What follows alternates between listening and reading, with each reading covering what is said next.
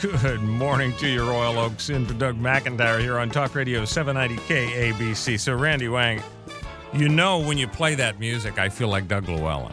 I feel like a bailiff. Okay, you you, you don't look like a bailiff though. You look more like you know. t- if, for people who haven't seen a picture of Rob Marenko, what would you say, Randy? First, I would say Oh, there's a Tom Randy. Cruise. There's Tom Cruise. Yes. Uh, some Harrison Ford rolled in. Yes. well, he doesn't look fine. like the bailiff. He looks like the guy going to jail. No, no, I'm just trying to. If we had a composite, if like Yeah. the you know the police sketch, there'd be the Cary Grant element.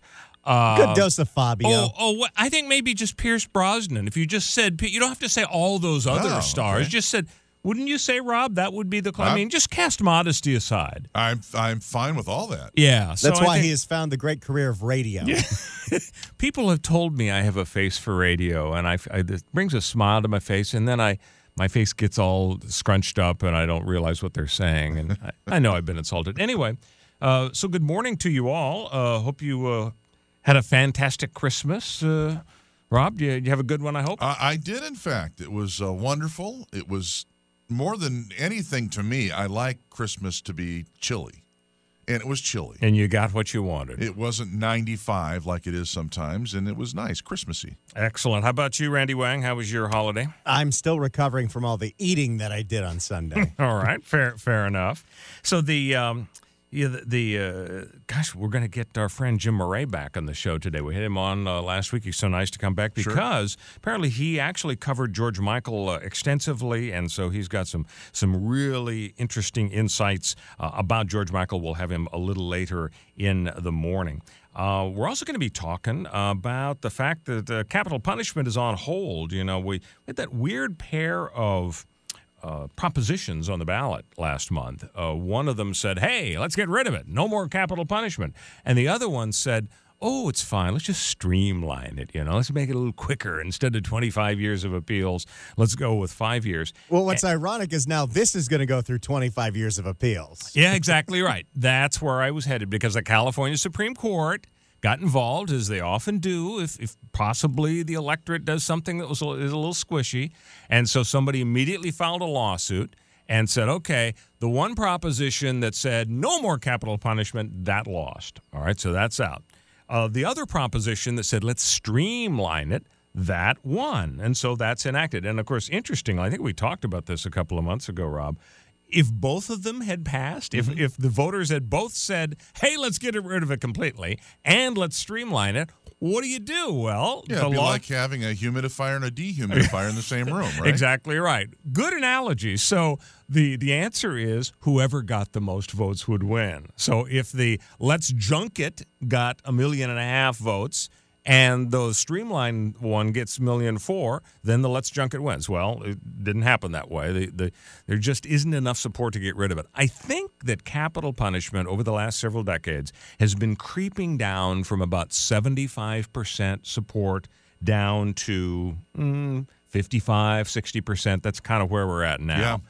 Anyway, so we got this this new law that says let's streamline it, which is kind of it's it's a scandal. When you think about it, we have such a shortage of lawyers who are equipped to handle capital punishment cases.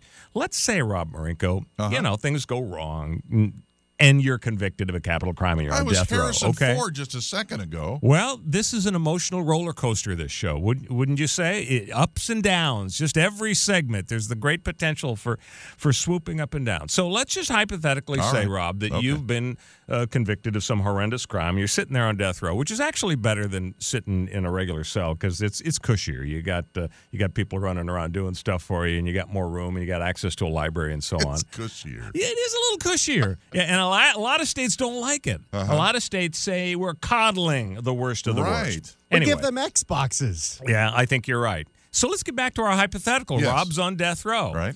Uh, you're sitting there, you're saying, "Oh man, this really sucks big time," because you know I'm, I'm innocent, and so, uh, but I've seen it happen on TV. We're gonna turn this baby around, right?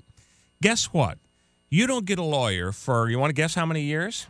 I'm going to guess it's a few. Five years. Yeah. The average time before the, the people lined up, you know, to be lawyers for these cases, or they get their call, i- you don't get a lawyer for five years. Now, by that time, let's say, again, hypothetically, Rob Marinko's innocent hmm. of this capital crime. Is that fair that you don't even have an investigator, a lawyer, a team on your side to prove your innocence? It's idiotic. And that's one of the reasons it takes 25 years before because it's before you even have day 1 of a lawyer looking at your case, cracking that 18 foot high pile of paper is 5 years. So that's part of the reform process. They're going to spend more money, they're going to hire more lawyers and so on. But the California Supreme Court is faced with a lawsuit. A lawsuit comes in a few days after the election, and the suit says, hey, uh, you know what? Uh, this is unfair. It deprives uh, people of their rights. You can't speed up a 25 year appeal. It's just fair to give them 25 years. I mean, nobody likes the first five years being totally wasted, but then it's 20 years. So the California Supreme Court said, you know what? We think they might be right. We're going to put this on hold. We're not going to start streamlining capital punishment after all. So, that's uh, we're going to be talking about that later today as well. We're also going to be talking uh, about uh, all the folks we lost, all the famous folks that we lost in, in the news this year, and uh, of course, obviously George Michael is is fresh in the news, but you know Muhammad Ali. I thought the the strangest media event of the year was the situation when we lost Prince and of course, I mean, I don't know if you remember, but for like a day or two, that was the event in the sure. media cycle. Well, it was, Every it was big. It was big. It was big. And and you know, Wolf Blitzer, the the, the head anchor at, at CNN, I, I, recall that he weighed in on the death of Prince, and it was just so sad. Everybody was talking about Prince, and and, and at one point, Wolf Blitzer said, "Yes, we've lost Prince. What a musical genius! Who could forget Purple Haze?" No. And I thought, you Did know, he say that? maybe I'm too old, but the fact I remember Jimi Hendrix, Yeah. Purple Haze, and for Wolf Blitzer to do that, Oh, I felt man. like sending him a nasty letter. But um, That's right up Wolf's alley. He's Yeah. fallen apart the last 10 years. Purple haze. You remember Uh, what Wolf Blitzer said during Hurricane Katrina? He No. was uh, he was looking at footage of the rioting. heck and of he a said, job, Brownie. Is that what he said? He looked at the people rioting and he said on the screen, on the television, Yeah. they are so poor and they are so black. Really? I remember that. yes. That seems inappropriate somehow, or insensitive, or Yeah. that's that's pretty Very odd. strange. Uh, we're also going to be talking about uh, fake news. Uh, you know, I wouldn't think that uh, you'd be bothered by this, uh, Rob Marenko, Ace Newsman. You, your your news isn't fake. You know what's fake and it is. Don't you think the market system should just let it sort out? Do we do we should we really be worrying about so much fake news out on the internet? I mean, we got Snopes. You can go on Snopes and these other websites. no, those are liar websites Oh, too. are They're all in the can. Oh, are they? Well, I guess if they have a political motivation, I guess some people have said, are the Snopes people a little on the progressive Uh, side? A little bit. yeah. Okay, so a are- lot of these fact checking websites, they're all one sided. They're biased. They're not even checking No, facts. the man's got a point. aren't there any right wing website uh, checkers, uh, fact checkers, th- where you can go? Oh, If you don't want fake news, just don't turn on MSNBC or ABC or CBS. yeah, that, that's a good point. And we're also going to be talking about uh, Sheriff Baca. You know, it, it's interesting. Um, the uh, assistant U.S. attorney who prosecuted Baca, and was a terrible guy, he was the leader of the conspiracy and so on. Six months ago, when the U.S. attorney was trying to convince the judge to go along with the six month the deal, you know, all, all he deserves to have is six months. They were trashing their own case. They were saying, you know, the evidence against those underlings, that was really strong. You know, we're nine for nine. We got Tanaka and the rest of them. But the evidence against the sheriff, mm, not so much. So, therefore, Judge, we support the six month plea deal. So, how about it? How about a little something for the effort? And the judge's reaction was, I don't think so. The judge looked at the evidence, and you know, you got to give the judge credit. He he had the guts to say, you know, I don't care that both sides want to put an end to this and save everybody twenty million bucks. I see the evidence, and I don't see it as a six month case. So, uh, guys, you know, I'm not going to approve that, and that caused the uh, the sheriff to roll the dice. And although he didn't win, I mean, eleven to one, uh, not guilty ain't bad. 545 the time on Talk Radio 790 KABC Royal Oakes in for Doug McIntyre. Glad you decided uh, to join us this nice, smooth, slow weekend. Uh, and I think it's time to check in with uh, Bill Thomas and see how the road's looking. Good morning to you, Bill. 551 the time, Talk Radio 790 KABC Royal Oakes in for Doug McIntyre. Good Tuesday morning to you. So, Rob Marinko, big, uh, we're talking about emotional roller coaster, very emotional year in politics. I mean, people are saying they've never seen anything like it in terms of folks just, just getting so wound up and so agitated. And the Wall Street Journal, uh, actually, they've got a Wall Street Journal NBC poll, they, they kind of confirmed it. They said uh, that it really had an effect on people's private, personal lives. A third of Americans said they avoided talking politics with family members or got into heated arguments with family or friends over the last year because of the whole Trump thing. D- did you see that in your personal life? A little bit, but not as much as you might think. You don't have any friends on the other side of the Oh, of political course spectrum. not. That's No. what it No, not boils down to. Rob's whole family is the alt right. well, maybe maybe that's true to a degree. Maybe some folks tend to kind of hang out with uh, uh, like-minded people, but I think uh, No. I, I noticed that there was just a lot of tension I mean, within lots of families, businesses. People were taking it personally. I've heard that, Royal, but uh, again, I, I've got a lot of friends on the other side uh, uh, that are opposed to my political views, vice versa. And there were plenty of discussions about politics, and rarely did they get heated. It was more of a humorous thing. Well, you got you can't believe you, Uh-huh. you're not for them. Oh no, but you can't be for them, and yeah, well, that's because you're such a mellow guy, Rob. Marinko. Yeah, that's it. Yeah. But according to this Wall Street Journal poll, more than one in five said they had been harassed for their political beliefs. Nearly that many said they had blocked somebody on social media because Oh, of the yeah. election. Yeah, that's happened. that happened to Rob. yeah. Okay, so more than half of those surveyed said they had at least one of those experiences uh, with, with personal vitriolic attacks Yeah. between the candidates and so on. Uh, Peter Hart, a Democratic pollster, uh, helped do the survey, and he said this is hand-to-hand combat that came right into family and friends, and it's still being fought. Clinton voters were more likely to get crosswise with family and friends over the election, and of course. Obviously, they were the losers, but boy, talk about the emotion bubbling to the Oh, yeah. surface. You heard stories about people who were just catatonic and so on. Well, we, yeah, exactly. Afterwards, he, people were just going, heck, weeping in the streets Mm-hmm. and rioting. Well, and it's because they think anyone who voted for Trump is a racist and a bigot. So they think America is racist and bigoted. They're wrong, So- but that's so- what they think. So Peggy Noonan was writing about this, and, and she was contrasting the two sides. She said a, a pro-Trump person was quoted as saying, "You know, I just can't stop feeling happy."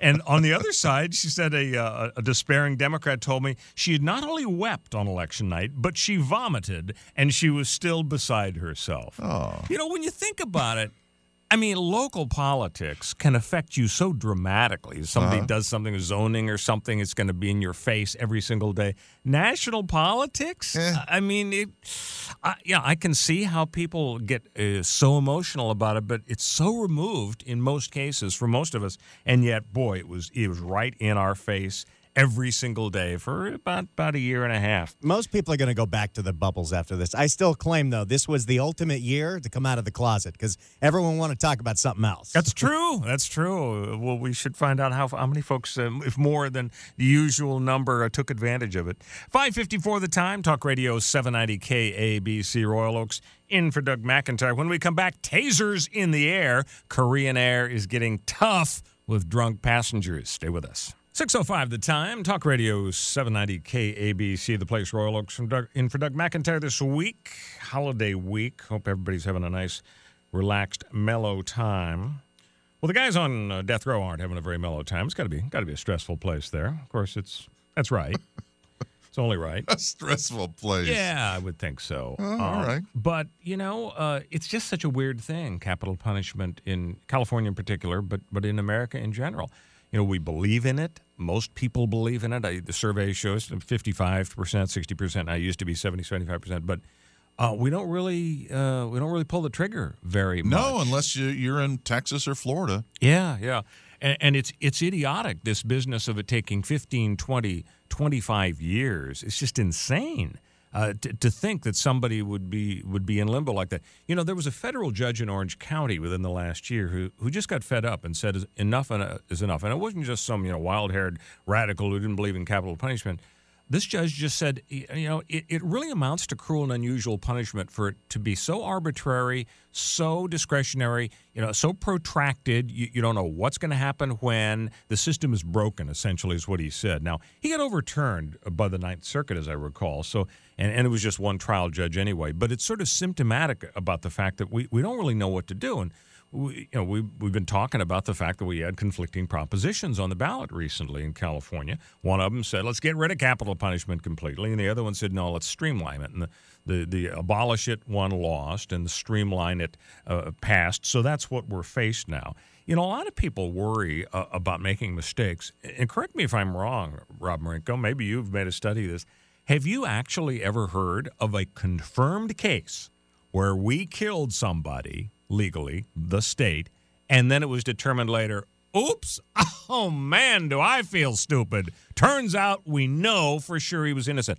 I've never heard of it in the history of the United States. Have you? No, uh, not only have I not heard of it, but if there were a case like that, I would imagine that person would be the poster boy yeah. or girl for the anti death penalty movement, and they don't have one single case. Yeah. They so, just say it could happen.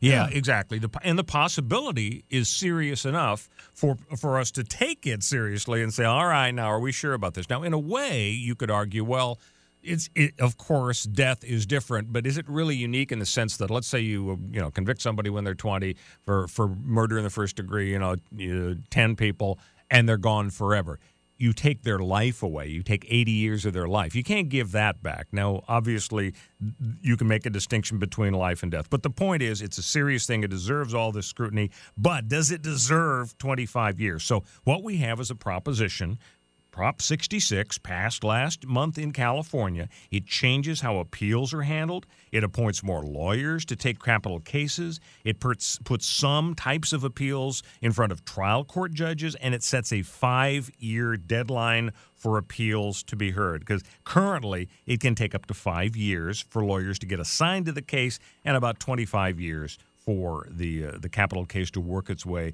through the system. So along comes a lawsuit uh, against the proposition, and the lawsuit says, oh, it's going to disrupt the courts. It's going to be a lot more expensive. It's going to limit the ability for people to advance proper appeals. The deadlines are inordinately short. And so what happens? The California Supreme Court gets involved very quickly and they say, you know what? We there might be merit to this lawsuit, so we're putting on hold the proposition that would have streamlined capital punishment in California.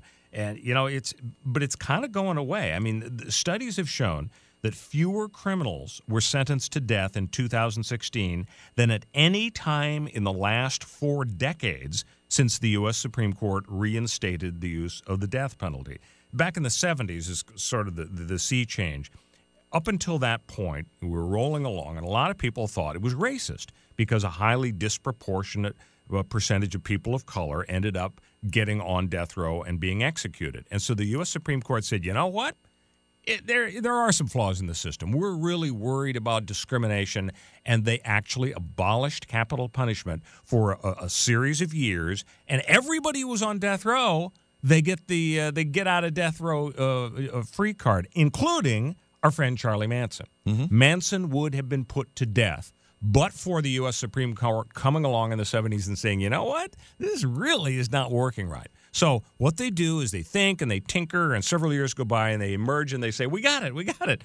A two step process. If you're on trial for your life so that you might end up being executed, trial number one decides are you guilty or not? And if you are guilty, was it so bad that you might be eligible for the death penalty? That's step one.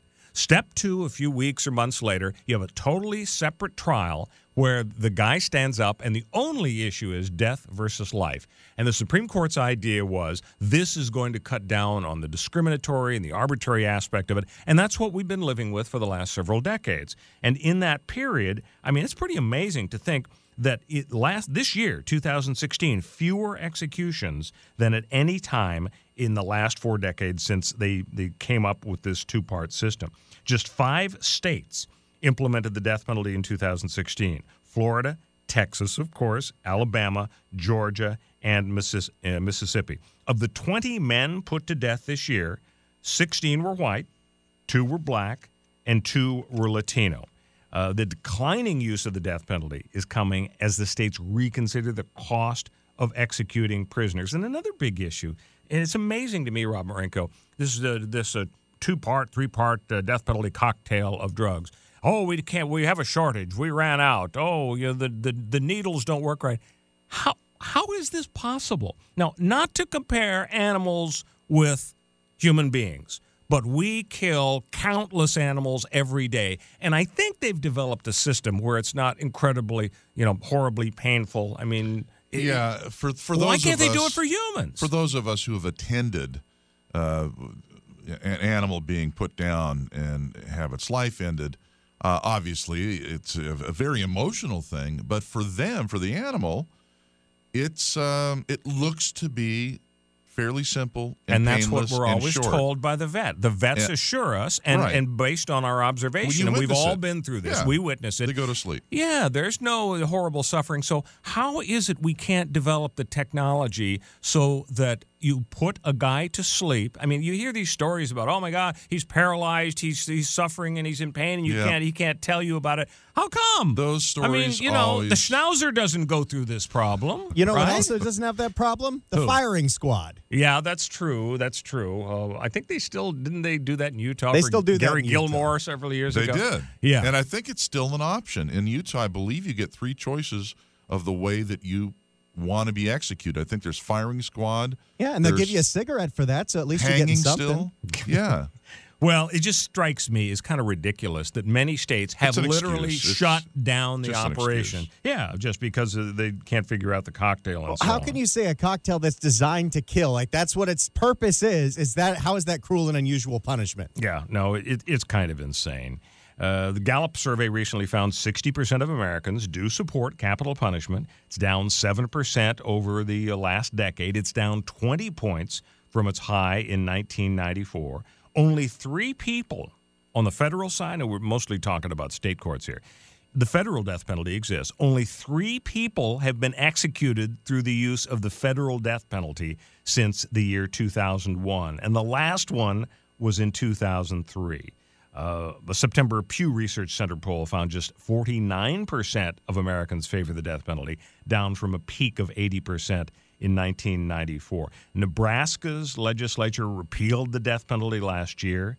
Uh, but voters came along and said, not so fast, uh, Mr. Legislature. They overturned the measure and they reinstated capital punishment in November. Oklahoma voters passed a constitutional amendment that said the death penalty is not cruel or unusual punishment. And then, of course, we've got our California Proposition 66 You that know, we know about. Royal, there's so much evidence that this is just political will because you mentioned Oklahoma, for instance. Uh, Timothy McVeigh was convicted and executed. Boy, I, I, I think without exaggeration, it was within like two years or something. Oh, it was just fast. ridiculously fast. And I know it was a federal case, but still, it can be done. It can justice can be swift. Yeah, and that's what the people who passed Prop 66 want. Uh, and now it's going to take an unknown number of years to sort out the litigation because uh, the California Supreme Court has said, okay, we're putting this thing on hold. We're just not, we don't, we're not sure that it's legal. We got 19 states uh, and the District of Columbia that have actually eliminated the death penalty completely. Democrat governors in Colorado and Oregon, Pennsylvania, and Washington have issued executive orders halting the progress of death penalty cases, although inmates are still on death row. And Delaware's Supreme Court r- ruled just the other week that the state's death penalty law is unconstitutional. Back in uh, back in uh, 1999, when crime rates were much higher, states executed 98 prisoners, nearly five times as many as were executed this year in 2016. You got 2,900 convicted prisoners sitting on death rows across America. California has 741 inmates awaiting death sentences, and Connecticut, which abolished the death penalty last year, is the only state in the union with an empty death row. So uh, the issue is on everybody's radar screen around the country, but uh, you know there, there's no there's no easy answer, no clear resolution, uh, and absolutely no clear resolution here in, in California. Hey, with the holidays upon us, we thank you for choosing 790 KABC for talk about the day's news with context and honesty from Southern California personalities you know and like. Count on Doug McIntyre, Peter Tilden, Dr. Drew and Mike Catherwood, and Jillian Barberie and John Phillips, plus the NBC4 news crew for enlightening, relevant news and compelling, entertaining talk. News Talk evolved 790 KABC. Time 616 on KABC. So, big new rule uh, being considered uh, in uh, California, Rob Marinko. Uh, should lawyers have sex with their clients? What do you, feel say? about this, counselor? What would you say? Well, no, let's get let's get Rob's vote first. Though, should there be a ban, Rob, against a lawyer having sex with their clients? Oh man, uh, no. I if you were so. king, it's, no. no it, it, here's the Couldn't deal. that be kind of messy? You know. Well, yeah, around but, the office. It's just human behavior. Yeah. Well, Well- if if it's if they're consenting adults, I don't see why they shouldn't be able to get busy. then you may not be happy because the uh, the bar association here in California is considering they haven't done it yet. Yeah. they're considering overhauling ethics rules for lawyers. It's for the first time in 30 years they're going to change this, uh, and and it's going to be a total ban on sex with clients. If you represent somebody. Then you can't Listen. What was the phrase? I think "get busy" was the phrase get that busy. you used. Listen, you guys know you're expensive. Okay, there's got to be a way to get that. that Well, some are more expensive than others. down. There's David Boies, who's two thousand dollars an hour. Now Uh-huh. that's expensive. Yeah. yeah. Well, how do you think Casey Anthony paid for her lawyer? Aren't you worried about getting sued, Randy? I mean, so uh, so California bar, uh, law currently bars lawyers from coercing a client into sex or demanding sex in exchange for legal representation. Yeah, but th- those things are against the law anyway. Right, and that's what lawyers are, you know, really good at is passing Sure. superfluous, uh, pointless rules. But so that's the current rule. The current rule is you may have sex with your client Uh-huh. unless you're coercing them, as you say, duh, or it, it, maybe this isn't so obvious. It- a lawyer could go up to somebody and say. Oh boy, you uh, really need some help on that landlord tenant problem. I tell you what, if we could go to that no-tell motel and then we could uh, i could help you out with the landlord well a libertarian Ayn Rand might say, "Go for it," you know. That, that, but California law says no. You may not do that. So what California, the bar is considering doing is we're gonna absolutely have an all-out ban on sex between the lawyer and the client. And some people are not happy about it. They say that uh, you're invading their privacy, but others say you know, the relationship between the lawyer and the client is kind of inherently unequal. And so any sexual relationship is potentially coercive. What happens to the the lawyer client privilege? In other words, nobody should know about if you're having sex with your client because that's private. Yeah, well, that's an argument, you know, but I mean, the privilege relates to communications. Well, between- sometimes people talk during sex. I, I guess you're right there, but uh, yeah, that, that's injecting a totally new issue.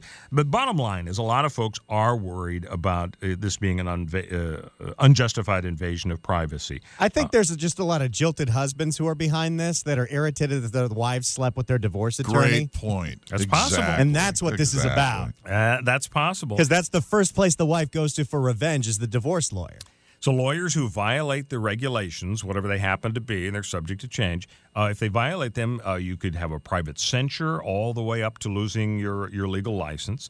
Uh, so the state bar commission, they have been spending months studying the issue of sex between clients Well, the state lawyers. bar uh, really is an advocate for lawyer. I know it's a, it's a it's for enforcing Right. laws, but but isn't it an advocate? In other words, i- if this goes into effect and you are accused of having sex with a client, what are you going to do? You're going to hire a lawyer. So there's Right. more work for lawyers. That's all it is. That's a possible. Is that too result. cynical? That's a little cynical. Yeah, yeah. Um, so the uh, what's happening next is they're going to look at all the, the situations around the country. Uh, uh, as of uh, last year, 17 states had already adopted a blanket sex ban. I don't know if that's a pun or not. A blanket sex ban that was drafted by the American Bar Association. Uh, and California's proposal does. Oh, this this will make you happy. There's an exception to this proposed rule. Really? If there was a pre-existing sexual relationship before you started to be client and lawyer, then it's okay. So, Oh, okay. yes. All right. Could could you live with that uh, that special? I suppose. yeah. So the uh, the problem is that people who have investigated complaints saying there there have been 205 complaints of misconduct under the current sex restriction, the one about, you know, you can't have sex for, for legal services and so on. So it's a problem out there. Um, oh, the current rule also forbids sex. This is a good rule. The current rule also forbids sex if it causes the lawyer to perform legal services incompetently. So I guess if he's so distracted by by making sure that he's got Yeah. this good personal relationship that he just can't do a good job as a lawyer, then you can't have sex I with see. a client. So Okay. busy having sex, didn't have time to read the plea deal. That's exactly right. So, a bright line rule, people say, would give clarity to lawyers and remove the difficulty of proving that the sexual relationship was the result of coercion or negatively affected the lawyer's performance. Uh, one of the guys on the committee, Andrew Cervez, he's chairman of the uh, San Diego Bar Association's Legal Ethics Committee. He says if we have a very flat guideline, it gets out of the area of subjectivity. Uh, others dif- disagree. There's a lawyer named uh, James Ham. He's on this commission who's trying to redo the rule. Uh, he says no empirical or any reliable anecdotal evidence shows a ban is needed to protect the public or regulate the legal profession. Says proponents of a complete ban cannot articulate why a lawyer should be disciplined for sexual relations with a mature, intelligent, consenting adult mm-hmm. in the absence of any quid pro quo, coercion, intimidation, or undue influence. It's the Rob Marinko principle of lawyer client Unless sex. discipline is part of the relationship. I think that what they're going to do is they're going to adopt the rule that the other 17 states have, and they're going to say, you know what, it's too messy to try to get in and you know figure out whether it was coercion. We're just going to say no, absolutely no. Hmm. I don't actually. I don't know what the deal is on doctors. Do isn't there a ban on doctor patient sex? I think That's the Hippocratic Oath. okay, so Well, there you go. Why Of course, should- there's some doctors that say, no, I'm curing you. yeah, I suppose. Hippocratic oath is not to do harm. I think. Well, why should it be any different between the lawyers and the doctors, though? If the do- doctors can't have sex with their patients, why should the lawyers uh, have any uh, special privileges? I think the lawyers, just for their own interest, wouldn't want to create anything that looks like a conflict of interest that could, you know, get them thrown out or disbarred. I, I agree. I agree. I, I'm sorry, Rob. I'm, I'm leaning toward getting rid of sex between uh, lawyers and clients. I'm very disappointed in you, Royal. And I think they'll spend more time working on their cases. You know, they won't be distracted. Mm-hmm. you know, and By the way, were the lawyers on the clock when they were doing these supposed sexes? Because that's an expensive hour. You're right. Or minute. 624 the time. Talk Radio 790 KABC Royal Oakes. In for Doug McIntyre this week. Let's check the roads. Dependable traffic with our friend Bill Thomas. How are things looking, Bill? 635 the time. Talk Radio 790 KABC Royal Oakes. In for Doug McIntyre this holiday week. Hope you are having a great one. We are pleased to be joined by Jonah Jeremy Bob of the Jerusalem Post from Israel on a story that everybody's talking about. Uh, President Obama is getting a lot of heat for the decision to uh, go along with the Security Council uh, on a uh, two state solution approach there in the Middle East. Uh, welcome to the uh, program. Thanks for joining us this Tuesday morning. Glad to be back. Yeah, tell us uh, tell us your take on this. Uh, I, I got to say, uh, it seems like not that many big substantive things happen in, in that interval period between the election of a president and the inauguration. The the new president kind of hangs back and just sort of gets organized, uh, and and the, the outgoing president, you know, they work on pardons and things like that. But I mean, uh, President Obama is not not going quietly, is he? No, um, and there was complete, complete shock in Israel. I mean, um, there's big disagreements in Israel between the left and the right about, um, you know, the peace process, what concessions should be made, can the Palestinian side be trusted. But on a UN resolution, which there was a tiny little bit of balance included, you know, to sort of give it that. Uh, I don't know, sham of having some balance, but basically it was a one sided condemnation of Israel for settlement activity. And there's debate about settlement activity within Israel, but to go to the UN at the end of a presidency and let a resolution like that go through the first since 1980 um, was a shock to Israel. And there's really nobody in Israel from right to left who's happy about it. It really was just considered something that um, you know, is, is damaging um, and is likely to make the Palestinians less likely to negotiate and more likely to just try to continue to pressure Israel from, uh, you know, the international side. So give us the context. Uh, I mean, people have a general notion that um, folks who want a two state solution are essentially saying, let's recognize the Palestinians, let's have a Palestine state, and, and, people give Israel a hard time for not going along with that. But the president, the prime minister, says, hey, when they recognize our right to exist, which they don't, because they're always talking about destroying us and wiping us off the map, when they say we have a right to exist, then let's talk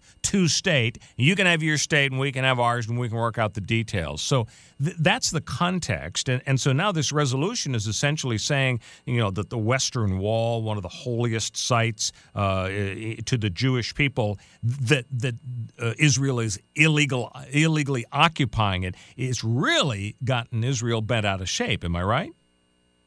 Yeah, I mean, if this had been a resolution about this is our suggestion for how to move forward with peace, then you would have had a split in Israel. You know, the Israeli left would have said, we agree with part of it, we don't agree with part of it, and Israeli right, which is currently running the show and has been for the recent years, you know, would have been upset about part of it. Um, but uh, you know, a resolution which doesn't distinguish between the West Bank and uh, uh, East Jerusalem, which is very, you know, even in the Bill Clinton parameters, all the different peace negotiations that have happened, there are big distinctions there. All, all of the peace agreement proposals that have come about in the last 15 years have said Israel would be able to keep settlement blocks, um, which is on maybe, you know, five or seven percent of the land. The Palestinians would get, you know, 90 something percent of the West Bank, but Israel would get to keep the settlement blocks. The fact that those distinctions didn't come out here, either the settlement blocks or even Israeli rec- you know, recognition of Israeli sovereignty of the uh, you know the Western Wall. You know, all of it's just sort of like up in the air here, um, and that I think is what really got um, you know hostility, you know, both from the left and the right side.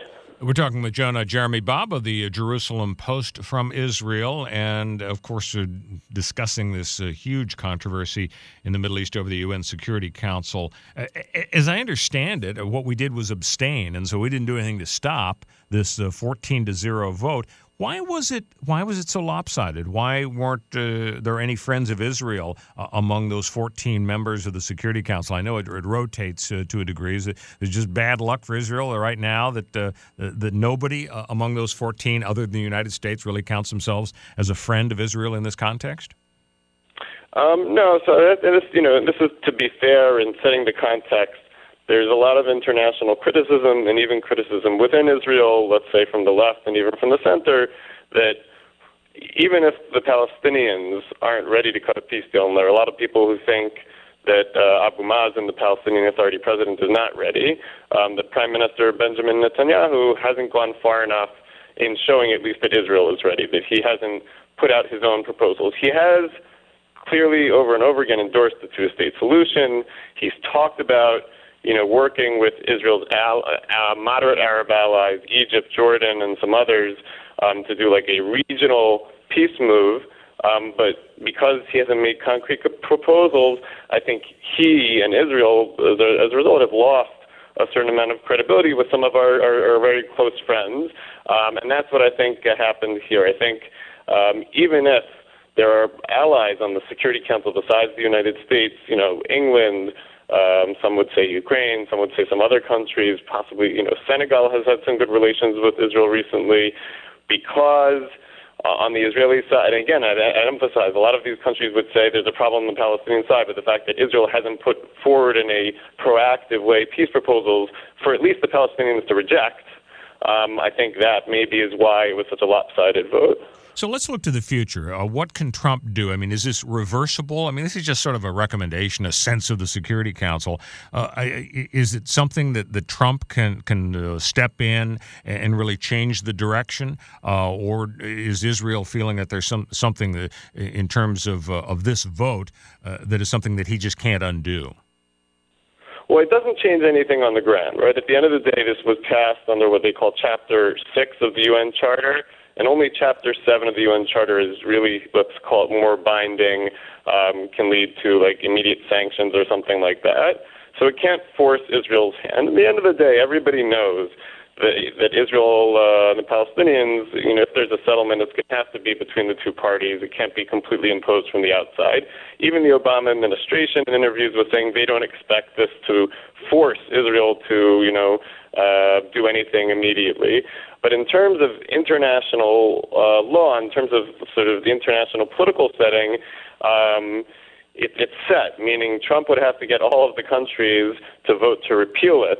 So while he might, with control over the Congress in the United States, be able to repeal laws that President Obama passed, he's not really going to be able to repeal this UN resolution um, because you know he's not going to have that pull with some of these other countries. What he can do is, you know, the United States is still the superpower, and geopolitically he can try to maneuver things, um, you know, informally, country to country, um, more towards you know Israel being in a better position again. But in terms of the resolution itself uh, he's stuck with it. We're chatting with Jonah Jeremy Bob of the Jerusalem Post. So the suspicion by some people is that Obama is basically pro-Palestine.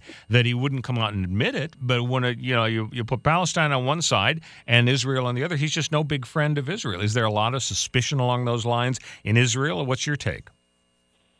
There's definitely suspicion along those lines in Israel. Um, I wouldn't go with that. I would say that Obama's a very complex character. Um, he has, I, I can tell you, having interviewed top security officials in Israel, when he said, when Obama says he's given better intelligence and security cooperation and funding than any previous administration, people give him top marks, even when they're not on camera. Um, so there are a lot of things he's done for Israel. He's helped with Iron Dome. Up until this point, he had helped Israel at the UN a number of times. I, I think what's what's more more nuanced to say is that um, he's as sympathetic to the Palestinian side as he is to the Israeli side, and that's very different for U.S. presidents in recent years. In recent years, you know, to the extent that the United States, that a president would be trying to be even-handed between Israel and the Palestinians, it would be in order to reach a deal. But really, everybody knew there was a lot more sympathy emotionally connecting with the Israeli side, and I think Obama really was split between that. And when you compare that to other previous presidents, it certainly makes him look like a pro-Palestinian president. Uh, in light of the things that he had did do over the years to help Israel, I think it's simplistic to say that he's you know pro-Palestinian. But compared to other U.S. presidents, um, that's probably you know he's more on the spectrum. He's he's much closer to the Palestinians than other presidents have been. What was it? This this whole personal thing between Obama and Netanyahu. Do people know what the origin of that was? I mean, did they you know insult each other at a dinner party seven years ago? It just seemed like they really uh, didn't get along, and it manifested itself in big time international geopolitical stuff. Um, I think I think you're right. I think that they had a terrible torrential relationship. Um, there were timing issues, trust issues, style issues, instances. You can read read through a lot of really good books written by diplomats on both sides, where each of them surprised and shocked each other and took it personally. Where maybe they could have each taken it as like a misunderstanding. Each of them, you know, every time sort of took it the worst. Um, and then on top of that, there are real, really were real policy differences. You know, uh, Netanyahu is basically Israel's version of a Republican, and that is not a one-to-one identifying. Um, and Obama would be Israel's version of, you know, the Zionist Union Labor Party. Um, so they're sort of naturally, natural, I don't know, enemies, but rivals, different ideologies about the world, the economy, peace. Um, very few things naturally in common, personally very different styles. They were stuck dealing with each other because the two countries have such great relations and have so much in common. Um, but that was a big problem, and that there is a hope. There, there are some people who are nervous about Trump also because of how unpredictable he is. But there is a hope that at least on a personal level, that uh, the Trump Netanyahu relationship, personal relationship, will be a lot better and more stable. Well, it seemed like things really went south for Netanyahu and Obama over the Iran deal. I mean, the idea of, of a foreign leader coming to the United States and giving this gigantic speech to a joint session of Congress, basically spitting in the eye of the president, making this huge persuasive case for this being a horrendous deal. I mean, I, I can't remember the last time something like that happened. So if there was any chance for a repair of the personal relationship, I would think that was just totally, totally ruptured. Um, what you mentioned the the predictability angle of Trump. I mean, and that's a fascinating point. I mean, here this guy comes in, and is he just clueless, or is he or is he crazy like a fox? He calls up the the head of Taiwan totally turning upside down, you know, the, the diplomatic niceties of the last 40 years where we're, you know, making nice with this giant prison camp of, you know, a couple of billion people in Red China and turning our back on, on a democratically elected, totally friendly uh, ally in Taiwan. And he calls them and he just, you know, everybody's in, in a tizzy. Then he starts talking about, hey, we got to boost our nuclear uh, arsenal when everybody's been saying for the last 30, 40 years, we've got to dismantle our nuclear arsenal. That's the whole idea from, from Reagan on. So, with that as a background, do we even know which direction uh, that Trump is going to jig or jog on the Middle East? I don't think anybody knows what Trump is going to do on a whole lot of issues. Uh, as you know, a lot of the policies he said were going to be surprises.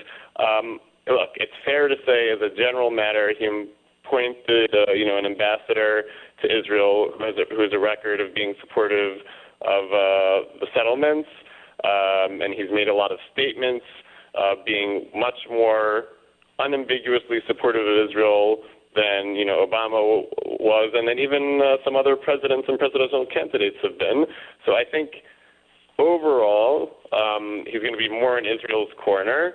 At some point in his presidency, might he surprise Israel suddenly with um, some sort of peace proposal that uh, you know and strong arming that uh, Israel might not uh, expect. I think you could see that at some point, right? His Secretary of State is known as somebody who has very good relations with moderate Arab countries.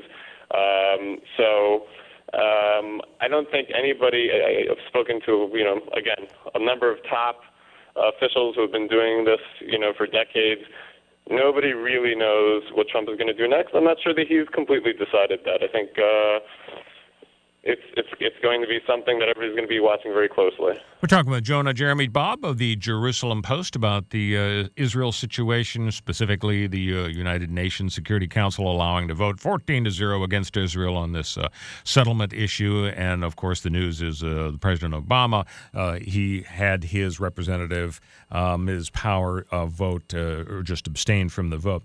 So we talk about Trump being a question mark. I mean, what was the Churchill's old line? Something wrapped in an enigma inside a mystery. You got Rex Tillerson as a double mystery. I mean, the head of Exxon is going to be the Secretary of State.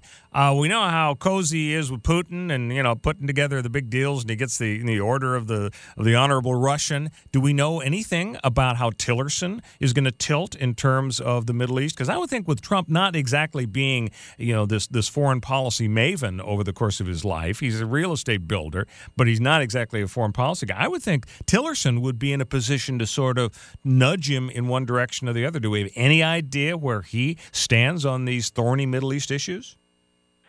Um, we don't in any sort of explicit way because, as, as you said, he's been with Exxon the whole time. He's never been a public uh, servant, so he hasn't had to go on record. But um, where that's one of the points where Israelis are absolutely nervous. They're nervous about Tillerson. They're nervous about how close he's been to um, Arab countries, to Russia, um, and um, that's that's one of the reasons. I think people would have been nervous about Trump, his unpredictability um, his spontaneity anyway. Um, but that's Tillerson is one of the sources where people are nervous because at the end of the day, um, who's going to make foreign policy in the Middle East? Is it going to be an ambassador to Israel or the Secretary of State? It's obviously going to be between the two of them, the Secretary of State. So if Tillerson has views in certain areas that are closer to some Arab countries or Russia than they are to Israel, Israel isn't going to like that very much, and we'll hope that you know Trump will overrule him and he'll go to wherever Trump is. Um, but that's that absolutely source of concern in Israel.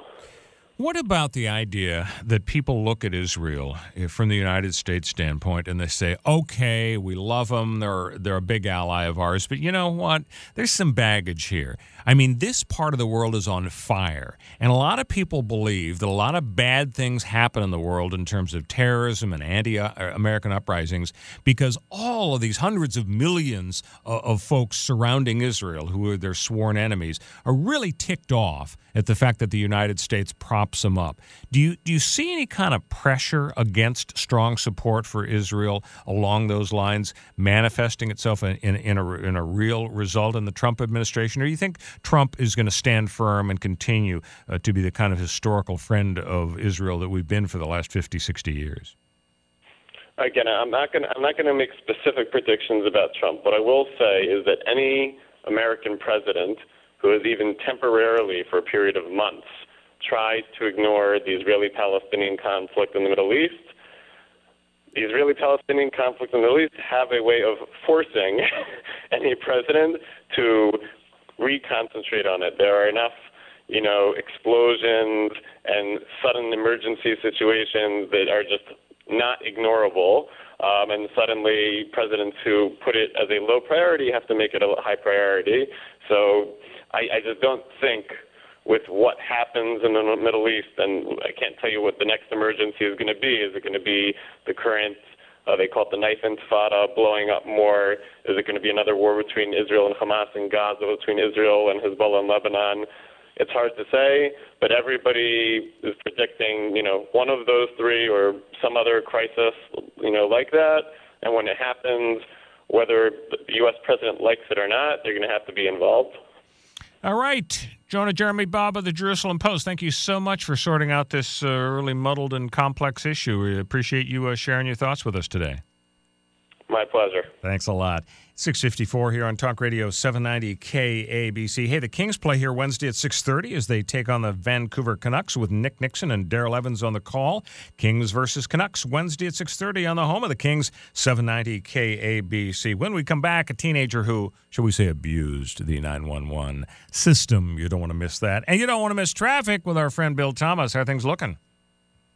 706 the time, Talk Radio 790 KABC Royal Oakes in for Doug McIntyre. Happy Tuesday to you all.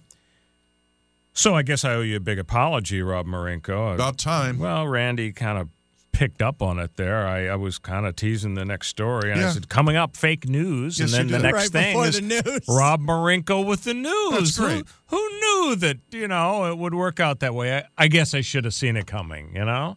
Yeah, you But- think I was uh, Scott Pelley, for God's sakes? Uh, so you're not impressed with Mr. Pelley? Mr. Pelley, uh, Wolf Blitzer, uh, Brian Williams. Brian Williams. You know, they just don't the have the impact these anchors used to have. Like Tom Brokaw. It used to be when you'd say Tom Brokaw, or, you know, in, back in the Mesozoic era, uh, Walter Walter Cronkite. Cronkite, yeah. Everybody knew who you're talking. Now, I don't know that that many people know Scott Pelley's a CBS anchor every night. you Yeah, know? exactly. We knew Katie Couric when she was uh, Sure. The first. Uh, I guess she wasn't the first anchor. Uh, uh, Barbara Walters anchored the news. Certainly, Yeah. Di- certainly Diane Sawyer and so on. But uh, no, we know, Rob, that you did not traffic in fake news. No. Uh, yeah, it's. Uh, but it's. It, it is an issue. I mean, we've been hearing the last several weeks that fake news is a problem. I don't know how big a problem it is, though, because you know when people listen to stations like this and and watch network uh, programs, I think they know it isn't a bunch of hoaxes. Uh, I mean, why is it a real serious issue that there are some sites out there? I mean, the New York Times has been reporting on the fact that uh, Snopes, for example, is the fact checking website. But we, we've been talking about the fact that Snopes kind of has their own agenda. Uh, I mean, they're sort of a progressive Sure. group. I don't think there's much doubt about that. Yeah. And Now- the New York Times has been guilty of fake stories this year. Yeah, I, I mean, when you pick up the New York Times and the Los Angeles Times, I don't know how often the stories are actually fake, but I'm here to tell you, you know, I read uh, you know bits and pieces of, of the New York Times, the Wall Street Journal, the LA Times, uh, Daily News every morning. I consistently see nothing but a, a, a force-fed diet from the New York Times and the Los Angeles Times of their social agenda. Well, look, it, it ha- we saw a great example of it during the campaign.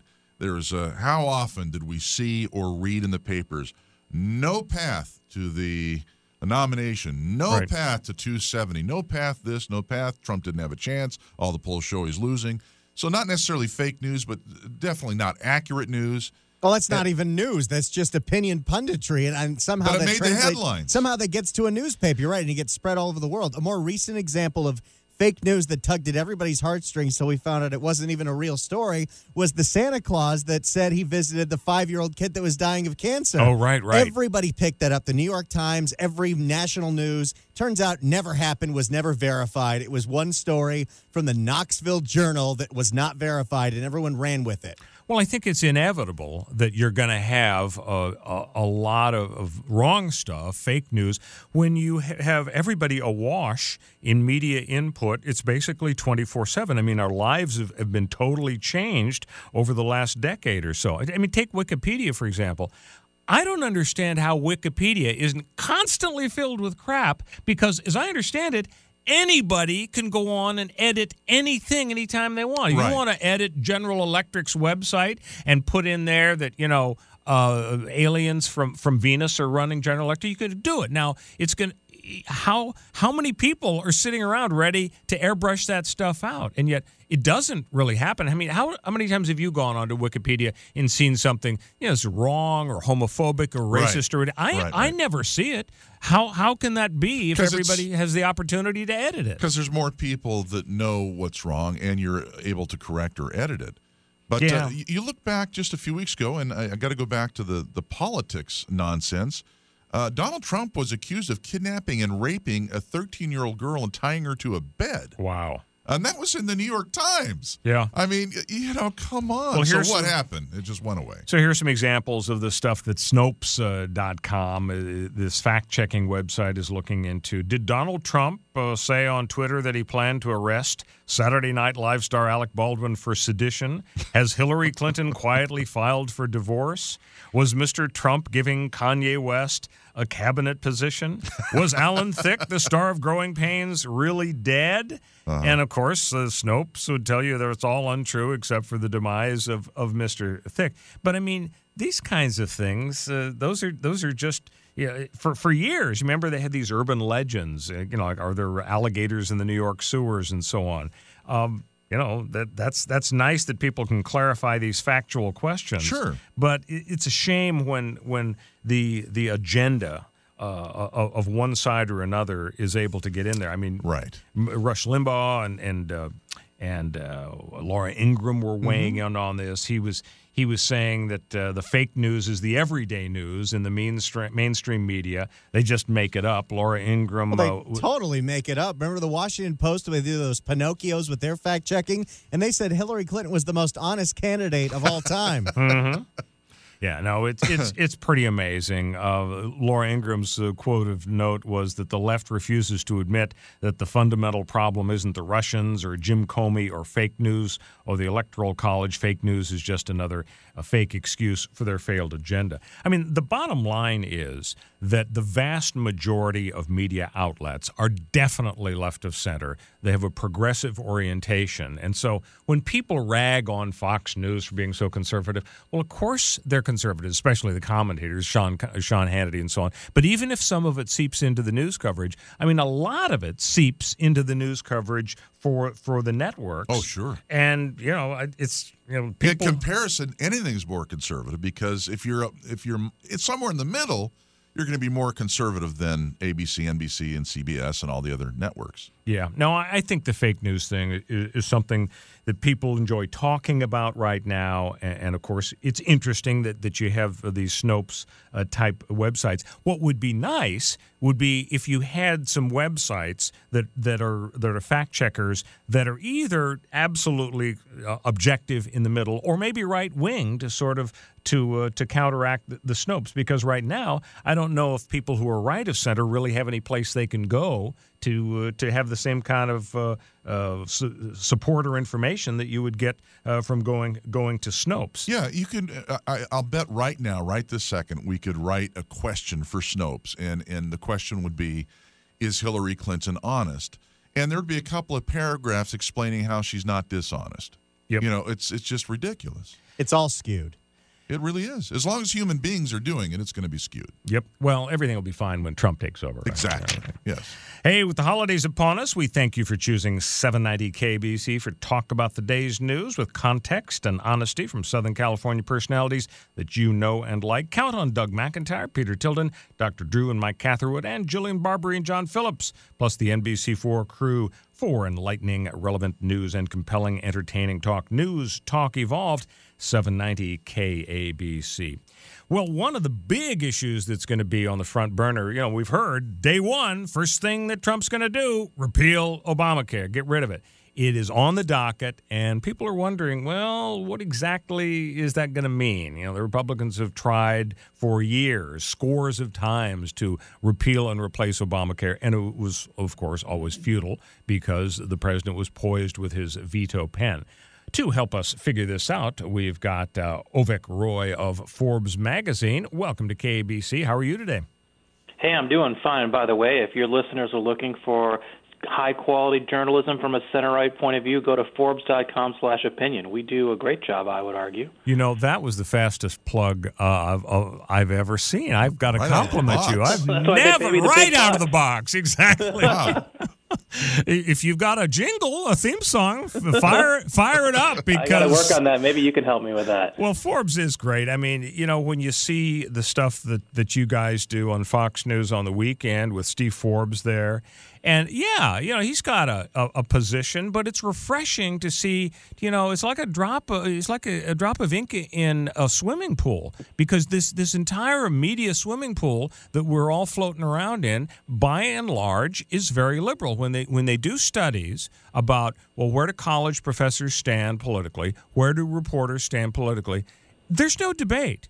It's like 80 or 90% they're on the progressive side. And, you know, talk about the hand that rocks the cradle controls the world. These are the people that are feeding our kids every single day teachers, professors, ri- reporters who provide the news. It's a steady stream. I, it's surprising that anybody's a Republican in this society when you because you don't see too many shows like the Forbes show on Fox on the weekend with with people giving uh, the the other side of the story. So uh, again, Well, we it's not just Steve Forbes. You know, we've got at, the on the website at Forbes.com. We have 140 of the best conservative think tank scholars that are out there writing about health care, about tax policy, about foreign policy.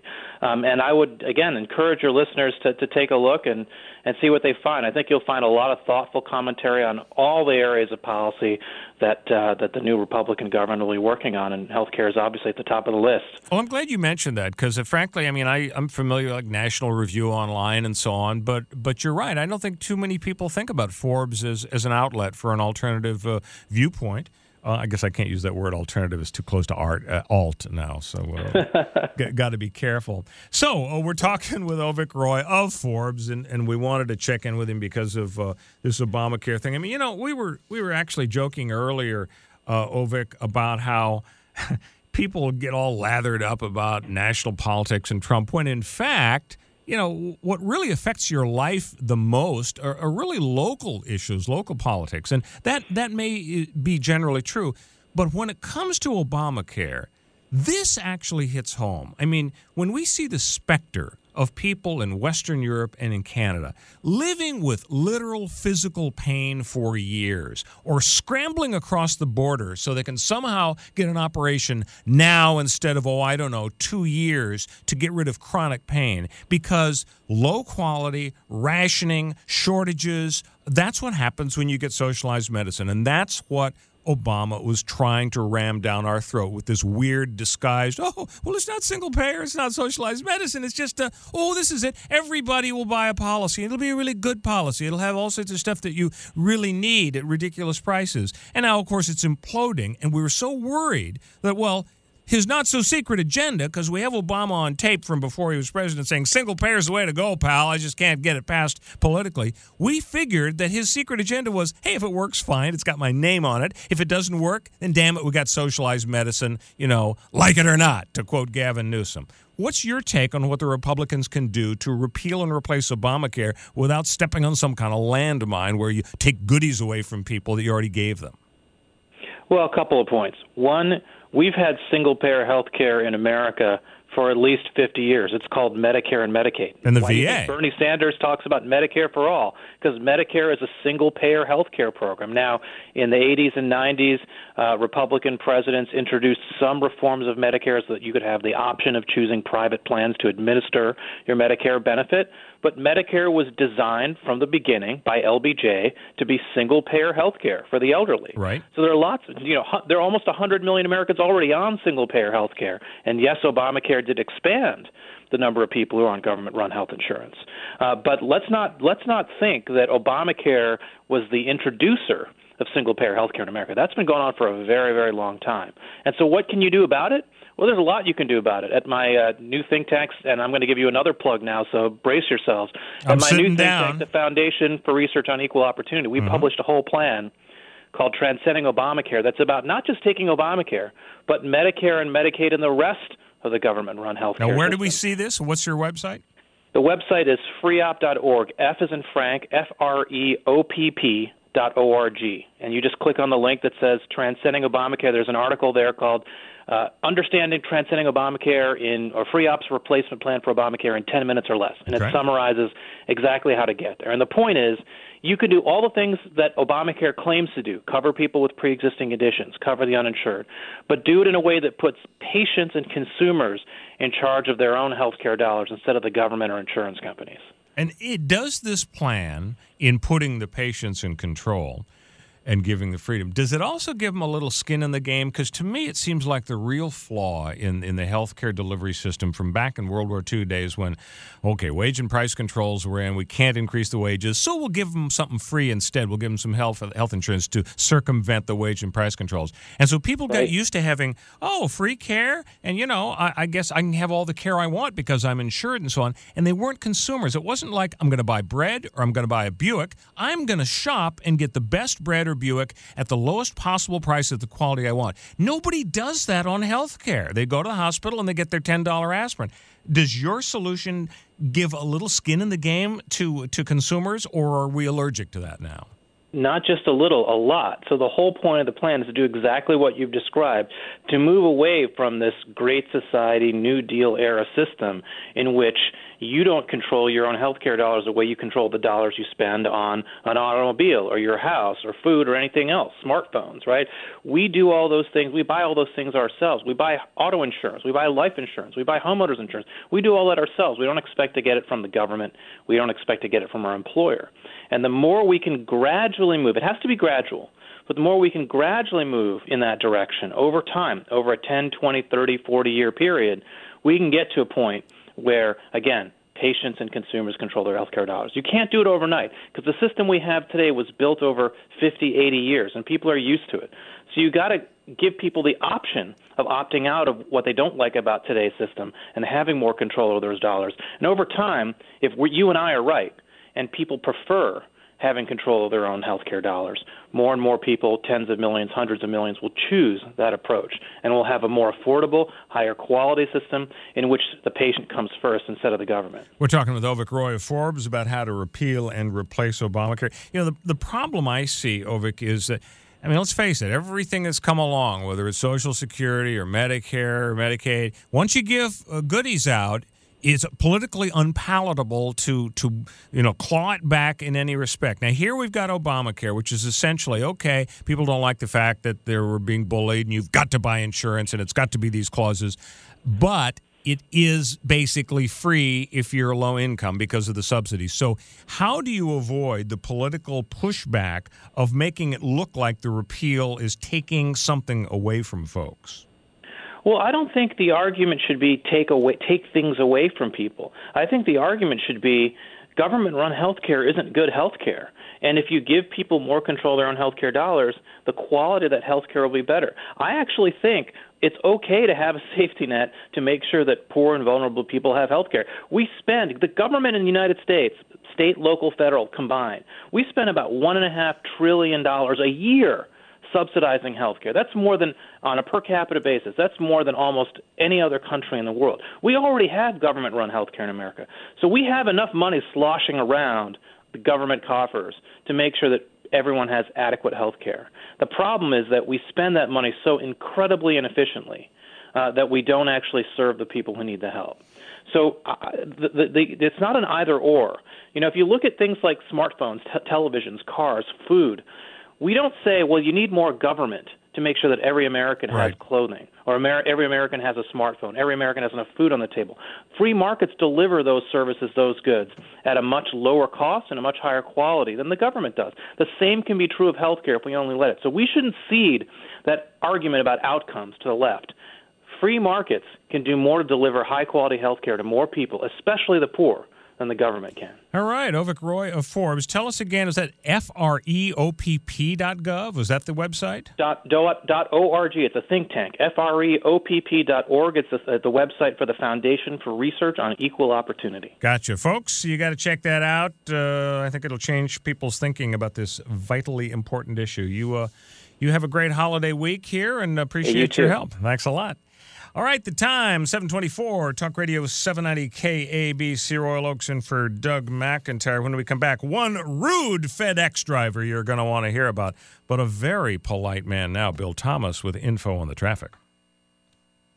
737 the time, Talk Radio 790 KABC Royal Oakes, in for Doug McIntyre this week. Happy Tuesday to you all. Hope you're Enjoying a nice, relaxing, stress free week between Christmas and Hanukkah on the one hand and New Year's on the other. I think I, I, read, Rob Marenko, this is one of only four or five times in the last century when Hanukkah and Christmas fall on the exact same day. Yeah, I, So- I heard that was the same thing. Yeah, so, so it's a little bit unusual. Yeah, so uh, it's just a wonderful time of the year when everybody can kind of kick back. But we got a story we want to follow up on that uh, is anything but wonderful, and that's the, the tragedy up in Oakland that killed 36 people in that uh, ghost ship building. And uh, of course, uh, as you can imagine, uh, investigations are ongoing, lawsuits are being filed, and we have on the line Mary Alexander. She is a lawyer who represents relatives killed uh, in of the victims of the Oakland fire. Mary Alexander, welcome to KABC. Thank you for being on with us. Good morning. It's good to be with you. Well, gosh, uh, what a what a horrendous situation. The, the death toll, as I understand, is the 36 people, and uh, I I don't have information on the number of injured. Maybe you have uh, have heard uh, numbers on that. Do you know? There aren't many people injured. It was either people got out Wow. and were basically okay, or they died inside in this inferno. So. I, I know that you're involved in litigation. I imagine uh, uh, others are as well. Maybe we can just back up because I- I've uh, I've read about this, but I just haven't heard very many illuminating details. Um, apparently, it was a 10,000 square foot building. It was just this jungle and jumble of, of makeshift stairs and, and, and room dividers, and the, there weren't any clear exit plans. And, and was it up on the second floor where, where folks were congregated and uh, and the, the fire began? It was up on the second floor, but when you use that term loosely, it was kind of a jerry-rigged uh, second floor that had been built into this uh, warehouse that was permitted only for a, to be a warehouse and not to have people living there or to hold large events like this. And the stairs up to the second floor were makeshift stairs of wooden pallets.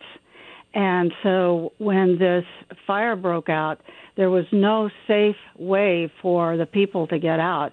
And uh, most of those that uh, died were up on the second floor. They were people who had come to hear this music event. The uh, the building had no fire alarms, no smoke detectors, no overhead sprinklers, no exit signs or emergency lighting, no safe way for people to get out. I mean, how does this happen? This sounds like some sort of uh, 1800s third world, uh, totally unregulated, uh, no thought for safety. I mean, this is in a big metropolitan area. How, how does this happen?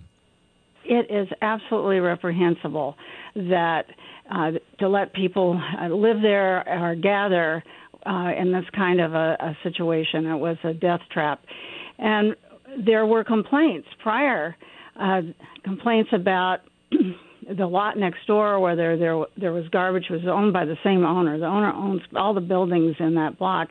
In October 2014, there was an inspection for quote illegal housing unquote Uh, then in November, just November 13th, before this incident on December 2nd, there was a complaint to the city about blight and unpermitted interior construction.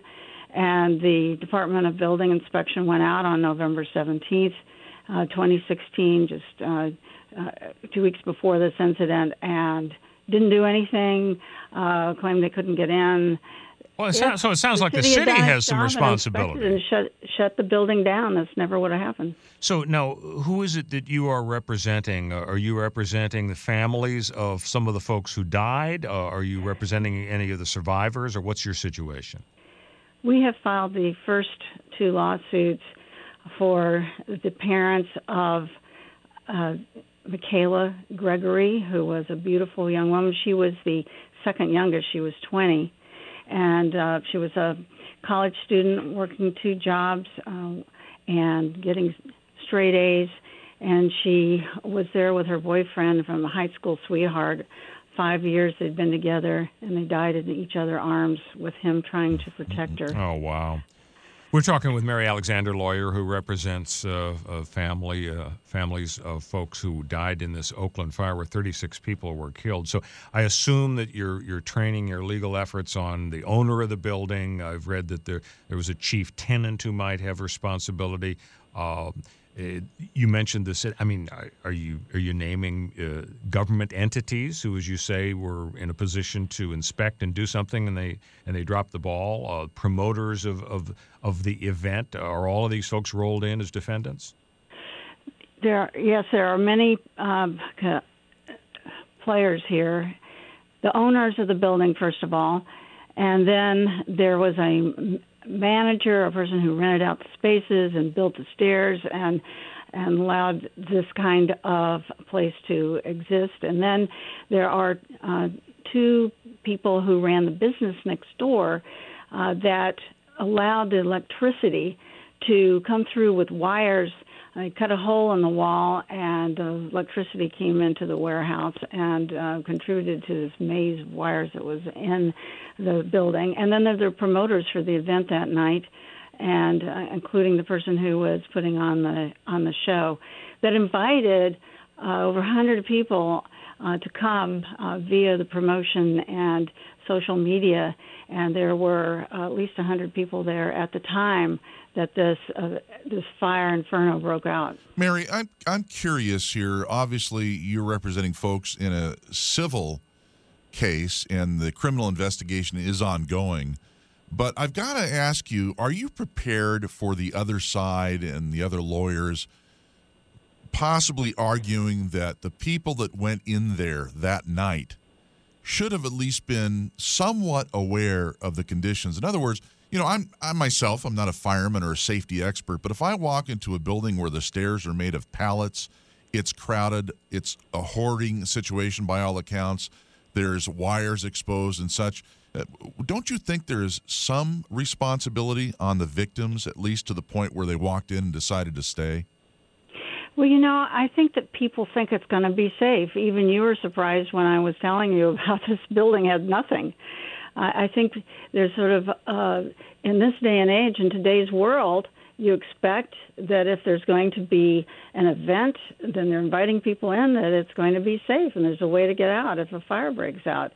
Um, having said that, I think defendants try to blame the victims. Uh, all the time, and so that may very well happen. But I think that people have a right to expect safety.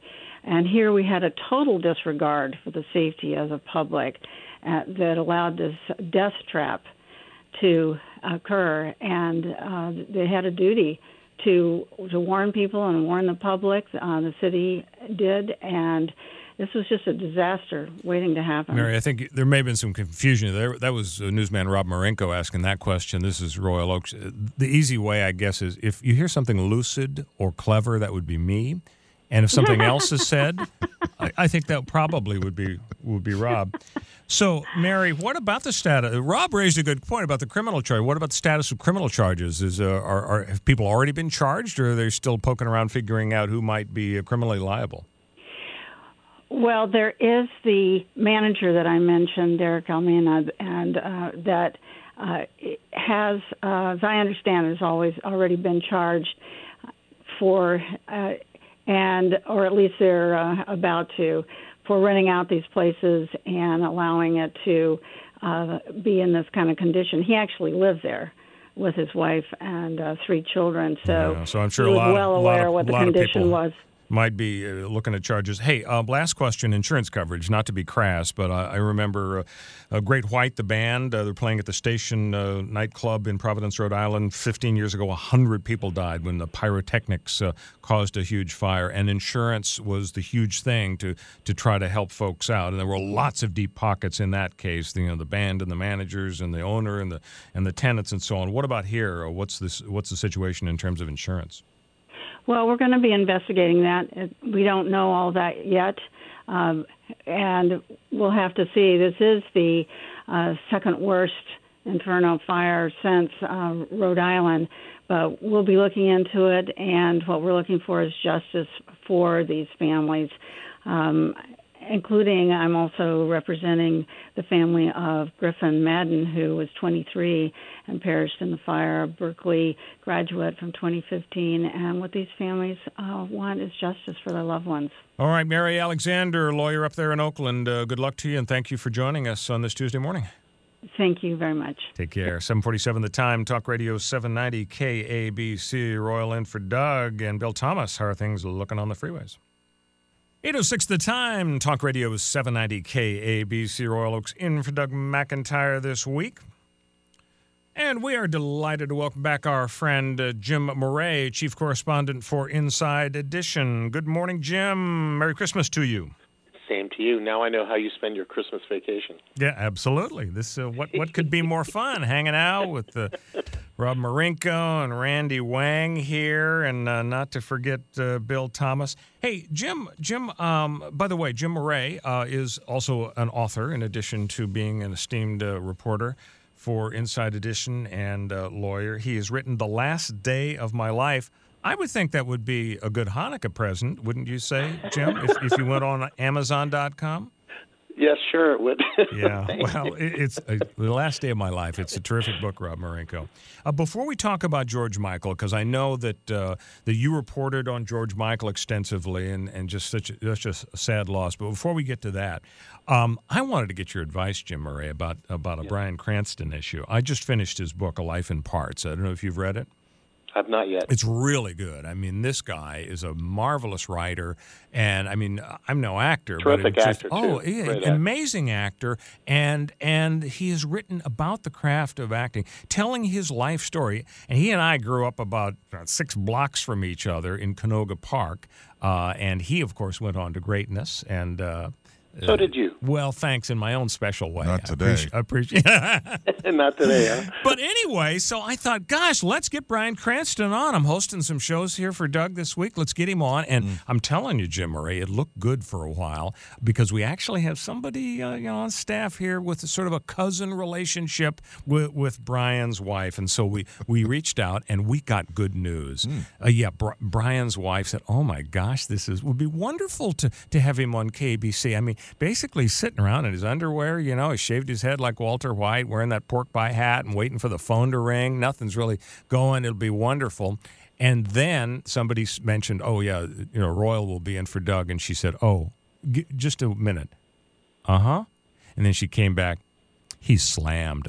He'd love to come on. Oh yeah. So now here we have Jim Moret, Rob Marenko. Jim knows people true. in show business. happy for. Jim knows everybody. Jim, if you could maybe put in a good word for us with Bry, because you know I think it'd be a great ge- guest to talk about a life in parts. His new movie is out. Why him?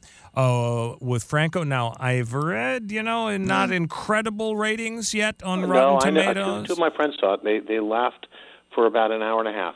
Oh, okay. Uh, then I'm absolutely going to see. I was going to see it anyway, but I was a little discouraged because some of the some of the ratings came in less than 100. It's just a percent. fun, silly movie. I'm Yes. sure. Oh, there's it- nothing wrong with that. Absolutely, no, no. So anyway, the point is, you know, uh, we we just got to get him on the show. So if there's any way you can pull strings, Are Jim you telling Moret, me he doesn't like Royal Oakes? Is that what you're saying? Uh, they made it as clear as they conceivably No, could. uh, you, know. what? Bryan Cranston is a really decent guy. I've interviewed him many times, and and you know he's the kind of guy who remembers your name, and you think, "Gosh, Yeah, how that's could he remember me?" here, and he's very, very gracious. Really is. Oh, I, I, I believe it. I mean, having read his book, you get kind of an insight, and and I bet is is kind of book where you say to yourself, that wasn't some ghostwriter. That was Bryan Cranston telling his story. And I mean, the the Breaking Bad story was just so amazing. And I don't know if you you'll, you'll learn about it when you read the book. The way he got this the part i- i- of Walter White in Breaking Bad, about 15 years before he'd had a, a, just a one shot deal on the X Files, and Vince Gilligan was involved in X Files,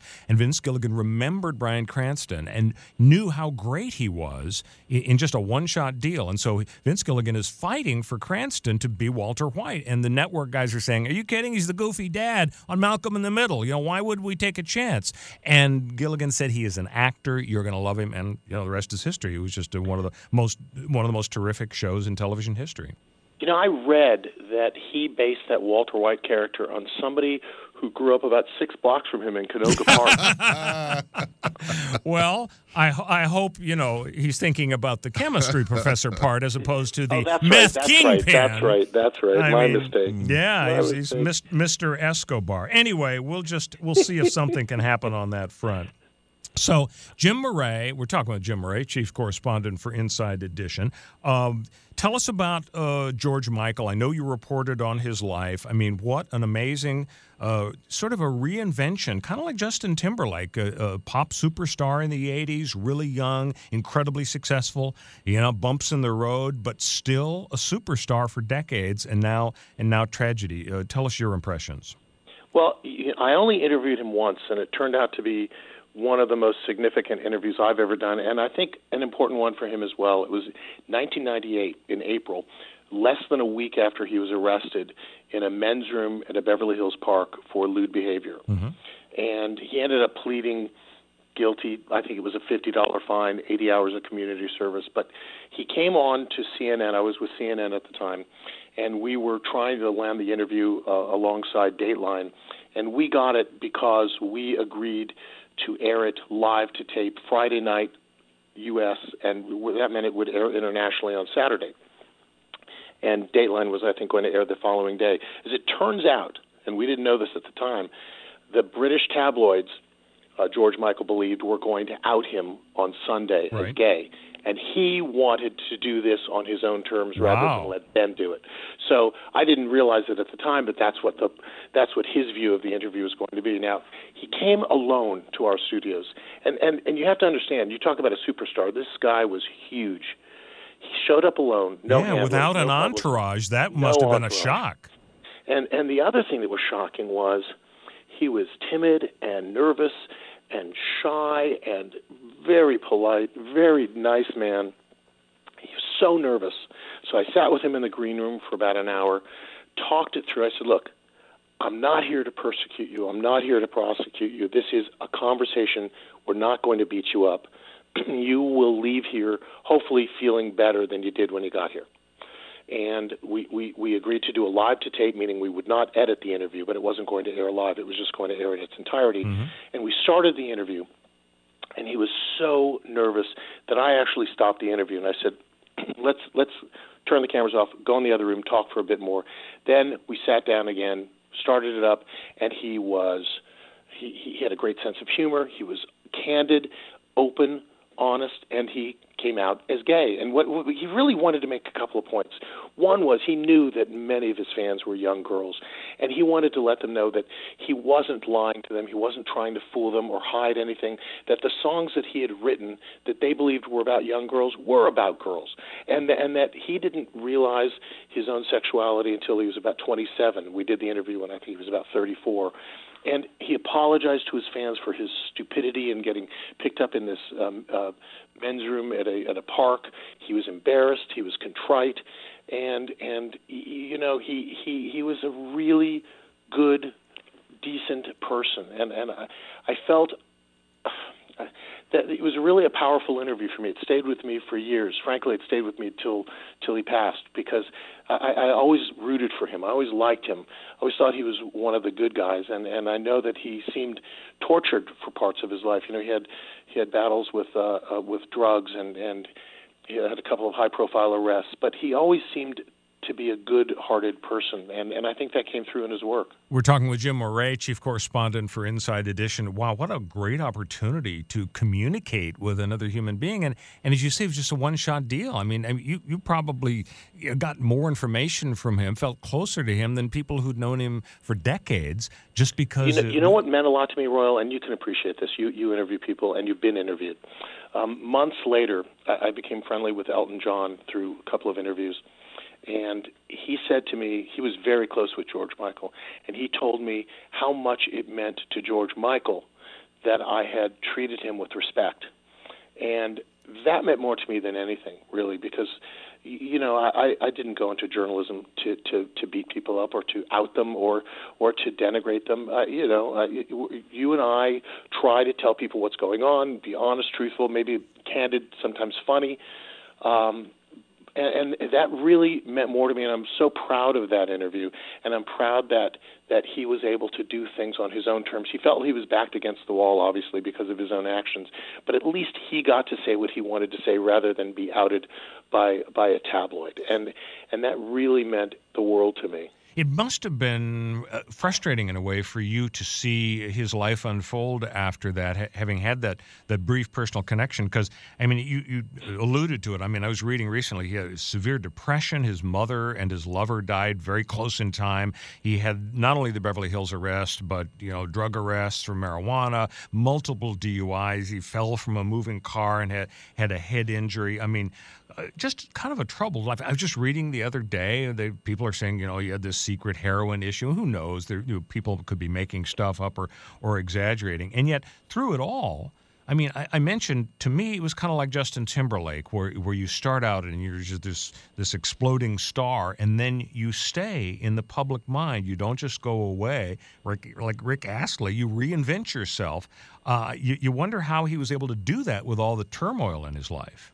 Well, you, you know that Justin Timberlake's a great example, and and Michael Jackson as well, who was a young superstar and and and really continued, uh, and like Michael Jackson had demons as well. But the the wonderful thing about art is its endurance. You know, we have this beautiful uh, art that he left behind, and what great songs that he wrote, that he produced, that he performed, and and you know, fortunately, that's his legacy also, I, I think he was the type of person I met him once, and he's the kind of person you meet once and you feel a connection and like them instantly, and and that's a rarity as well. So it's it's tragic, but I, I think you, you see a lot of very very talented people who have their own demons. And, you know, it's sad. Maybe that gives them a window into a creative process that most of us don't have. I don't know. But fortunately, he left behind something beautiful. We're talking with Jim Moret of Inside Edition. You know, it seems like, I mean, you've met so many of these folks. To me, when you see stars, it's like a mixture of, of ambition and charm and talent and and sort of the ability to be social, political animals because it's such a, an incredibly subjective, relationship oriented type business. And you see people like Jeff Bridges and Tom Hanks and Matt Damon. You say, you know, if they were in the corporate world, they'd probably climb right to the top of the ladder just because of their political savvy. And and you see somebody like George. Michael, and you wonder, you know, did he really fit into that? I mean, I don't, I don't see him as that kind of a, a wheeler dealer in that world. Maybe that's why he he he didn't you know i guess at the end they say he was gaining a lot of weight he just was embarrassed he didn't want to be in public. Maybe he just didn't have that kind of uh, uh, competitive sort of corporate attitude that would allow him to, to persist and survive the way a lot of other stars do. Oh i don't know. I, I think he had a drive in that he demanded perfection of himself and I think he demanded it in his art, perhaps too much so in his own life, his personal life. But there was no guile. You know when you show up alone for an interview and I've interviewed many many celebrities and a lot of a lot of folks are you know a lot of them are really decent people some less so but many of them show up with an entourage. He didn't. He was stripped bare so to speak. You know he what you saw is what you got. And and he didn't hide the fact he was nervous. He didn't hide the fact that he was there alone that that that uh You know, uh, he was there to talk and be open and honest, and I was struck by that. It, that's a that's very unusual, and and I respected that a great deal chatting with Jim Moret of Inside Edition, and I know Jim. Uh, of course, we lost so many uh, famous folks, as inevitably happens in the course of a year. And uh, uh Prince, uh, I mean, talk about controlling the news cycle. I, I will say, you know, with, with your old friend uh, Wolf Blitzer from CNN, I was I was a little amused because he everyone was talking about Prince hour after hour, and at some point Wolf Blitzer said, "Yes, it's a tragic loss of Prince. Who can forget Purple Haze?" And I thought he didn't no, say that. Did he, he really? Oh, absolutely. I watched it. Yeah, absolutely. But you know, you can Wolf. mix up Jimi Hendrix and Prince, I suppose. I don't know if you had the opportunity to interview Prince or, or report on him uh, to to uh, much extent. I mean, it seems like he was sort of a private guy. Uh, I don't know how, how free and easy he was with the interviews. I don't. I, I never interviewed him. I, uh, you know, I followed his career, reported on his career. You know, and talk about David Bowie, another brilliant artist who we lost this year. And yeah, it's it's. um I don't know. Maybe you and I are getting to the age where uh, some of our heroes who we thought of as contemporaries are passing too soon, and it's making us feel vulnerable as well. But, well, you know, we, you we've just, lost a lot of people. I think you appreciate what people contributed. I mean, like Florence Henderson. Uh, you know, she what a what a sweetheart she was. What a oh, the stories. Woman. Absolutely, I've heard so. I don't know what your experience was, but I've heard people tell stories that, about her that you just had no idea uh, of what was there. I mean, she you had the you know the Brady Bunch and so on, but there was a whole lot more to her than that. Oh, I'll tell you something about Florence Henderson. I met her about 25 years ago at the Indy 500. You know, she was from Indiana. Really? And uh, she there with David Letterman at a well, no, she and I were at a, a party at at, at uh, well, yeah, David Letterman as well, yeah. But she and I were at a party at the owner's home and then owner's box mm-hmm. at, at the Indy, and and my dad and I were there for the first time going there, and and 20 years later, when I would run into her, she'd say, Jim, how's your dad doing? You know, she remembered really? that. Who does that? She and and she was so charming, and and she loved to uh, flirt. She quite a flirt, and uh, tell dirty jokes, and very personable and self-effacing, and not self-aware, but very aware that people were looking at her and talking about her, and you know, and and she was just so charming and so gracious and so lovely. I liked her a great deal. And another person we lost this year, of course, uh, was Arnold Palmer. And, and, I was struck by a story about him. I mean, talk about being transformative. I mean, he just took the, sleepy, uh, elitist sport and, and gave it to the masses and, and did, just did a, a wonderful thing. But he you know, he was an enormous business tycoon. And, I read that what happened is that when he first was a star back in about 1960 and he wins the U.S. Open, Wilson was his sports sponsor. And he goes to the head of Wilson and he says, Hey, I'd like a $250,000 life insurance policy for my family. And the guy says, No. And Arnold Palmer says, "What do you mean? No, you know, it cost you a couple of hundred bucks a year. No, we don't do that for our executives. We're not going to do it for you." That caused Arnold Palmer to say, "You know what? I am going to just uh, be, go on my own. I don't need Wilson. And he started, you know, the Arnold Palmer Enterprises, and it just took off. And it was the template for sports stars for decades to be able to, you know, whatever, design golf clubs or golf courses and so on. Uh, such an inspirational guy. And of course, Muhammad Ali lost him. Talk about being transformative. So we had some huge losses in the sports scene this year as well. And with Arnold Palmer in particular, you you look at a guy who's wildly successful creating golf clubs, d- designing them, business tycoon, as you mentioned. And, and, and what do people remember of him? His character, how, how decent he was, yep. how he, when, when someone would win a tournament, he would handwrite a note to them. He didn't even know them, per, perhaps, and write a note congratulating them. And, and each of those people would, would tell how they, how they have that note framed on their wall because of what it meant to them. And he, despite all of his success, he never lost sight of what was really important. And and what a what a tremendous lesson that is, really. Because um, how, how can you imagine staying in the public eye for 40, 50 years or more, no scandals, just people talking about how wonderful you were to them. And you know, and that's a great point to make because look how it impacts uh, future generations. Jordan Spieth this past year was in a tournament fighting down to the wire, and you know how hyper competitive those guys are. He's on uh, he's on near the very end. His opponent, I think it was Rickie Fowler, sinks this huge putt, and the camera captures Jordan Spieth with a big thumbs up. He didn't have a broad smile. It wasn't like, oh, I love losing. But he had the grace to give him that thumbs up. And he has specifically uh, given Arnold Palmer credit for teaching values like that. So, you know, the, the things he stood for live on. So, hey, Jim Moret, Chief Correspondent for Inside Edition, always a pleasure to chat with you. Uh, the, the book is The Last Day of My Life. Uh, it is on Amazon.com right now, wouldn't you say? Yes, I would. well, okay, we're we're total agreement. Jim, you have a great New Year's, and uh, appreciate you, you, sharing the, that amazing uh, story about George Michael, that uh, uh, guy who's on everybody's mind right now. My pleasure. Thanks for having me. Thank you. 825 the time. Talk Radio 790 KABC Royal Oakes. In for Doug McIntyre. Let's check dependable traffic with Bill Thomas. 829 the time, Talk Radio 790 KABC Royal Oakes in for Doug McIntyre. Rob Marinko, what a satisfying story I have here. Korean Air is getting tough on Yes. un- unruly passengers. they're using stun guns, tasers, Yeah. and they're hog tying these people. How satisfying would that be the next time you're flying? Oh, and man. some guy's had five or six drinks and he's just totally out of control. And they're, oh, please, sir, you know, can you can you sit down?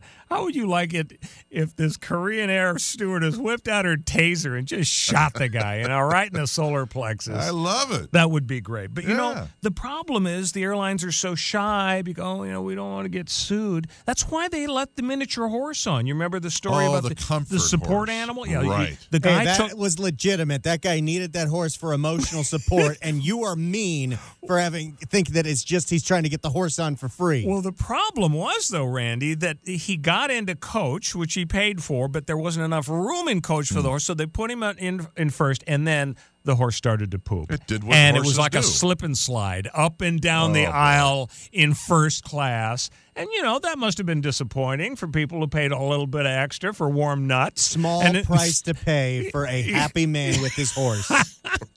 Oh, okay, well that that's one man's opinion. Uh, I think we should end it there. 8.30 the time talk radio 790 kabc not fake news but real news from rob marinko 906 the time talk radio 790 kabc royal oakes in for doug mcintyre this week i hope you're having a nice relaxing holiday week so uh Big, uh, big doings on the presidential uh, front, Rob Marenko. The president has uh, come out and said that, uh, got it, he could have had that third term if it weren't Stop for the it. weren't Stop for the it. pesky uh, constitutional Oh, amendment that, that banned it.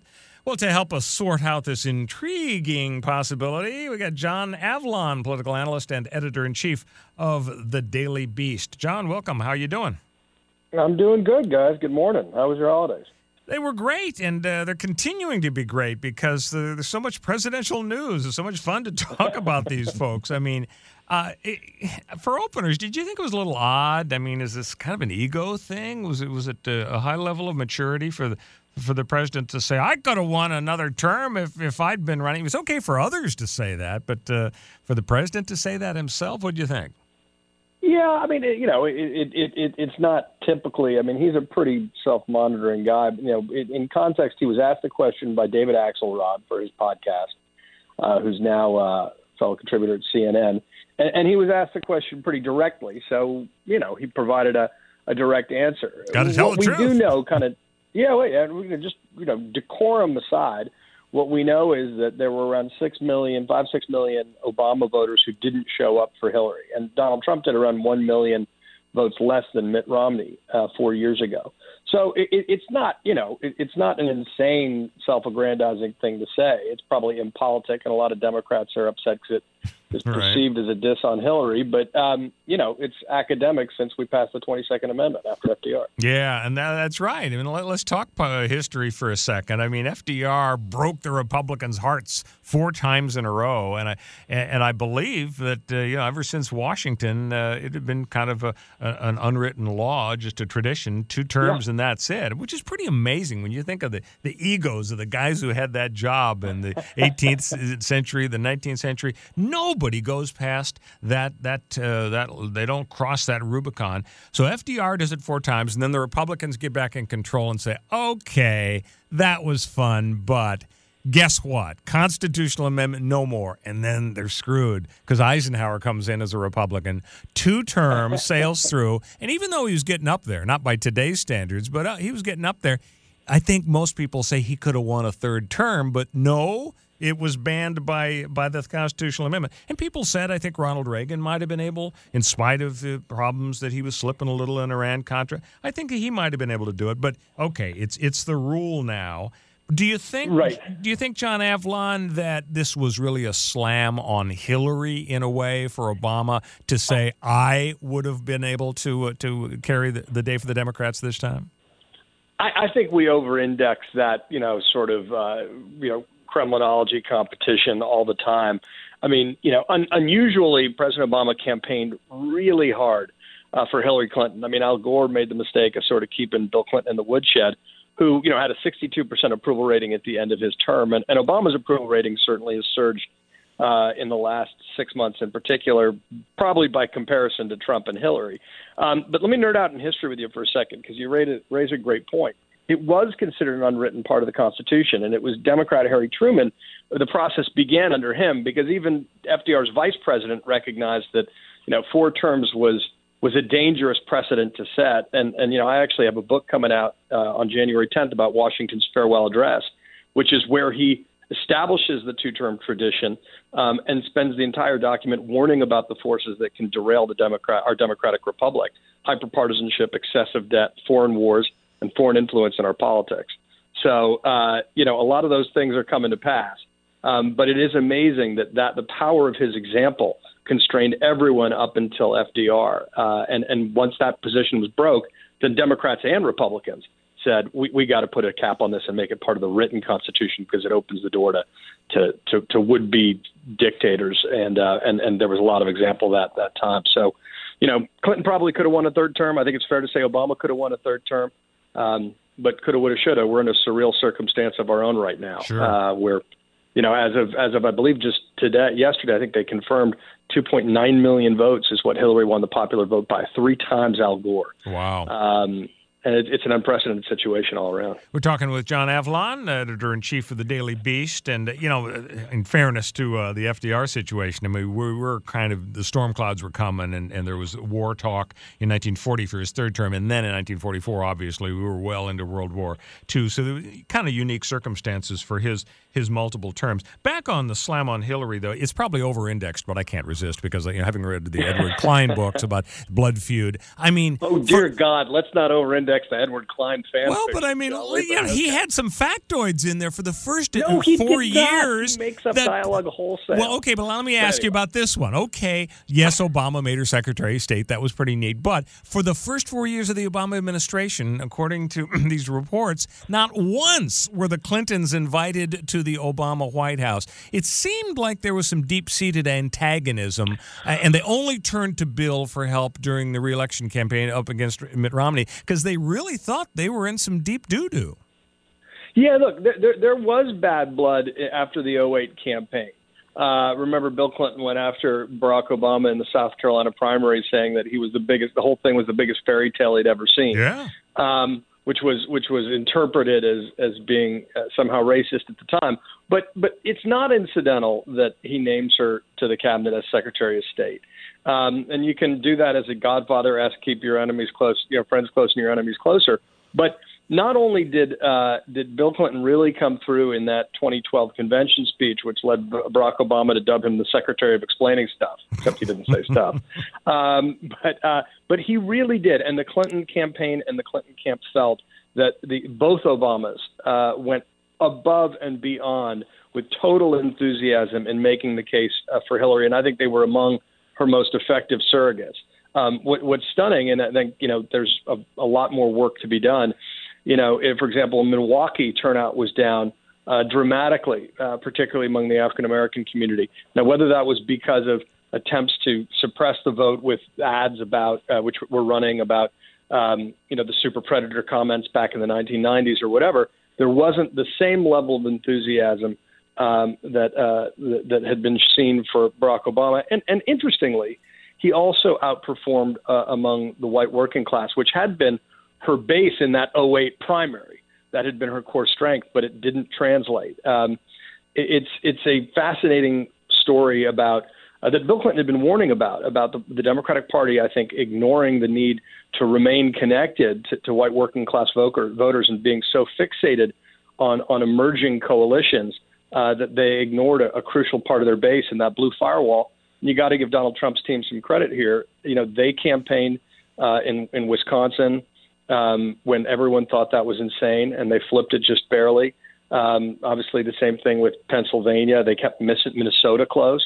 But when you're winning Iowa by 11 points, that's an indication of a larger problem, and the Hillary camp saw it coming way too late. We're talking with John Avlon, editor in chief of the Daily Beast. So, John, um, is this maybe a signal for Obama to talk about? Well, okay, since you asked me, I would have won a third term. Is it a signal that maybe he's not done? Uh, he's thinking about maybe staying active. I mean, when you think of a, an ex-president's bucket list, he's only in his mid 50s. What are you, commissioner of baseball, uh, secretary general of the UN? Uh, he's got to do something. Do, do you think he's going to try to stay involved and be a powerful force in Democratic politics?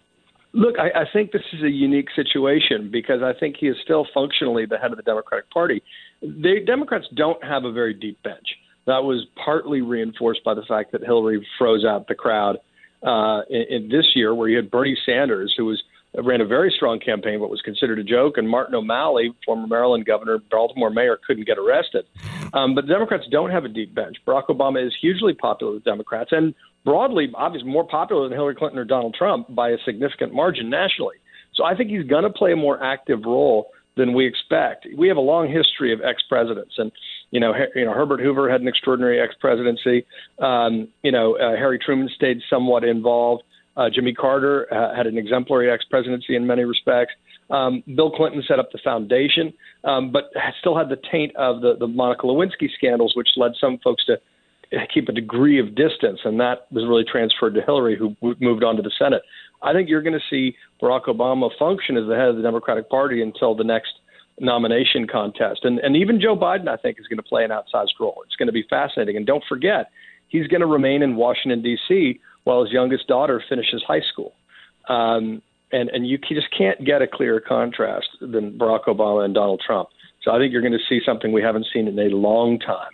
Uh, an ex-president playing an outside role, outsized role in our national politics and the politics of his party. Now, polls say that the Democrats would really like to see a fresh new face, somebody new. I mean, you mentioned Bernie mm-hmm. Sanders. He, he's going to be 79 in four years.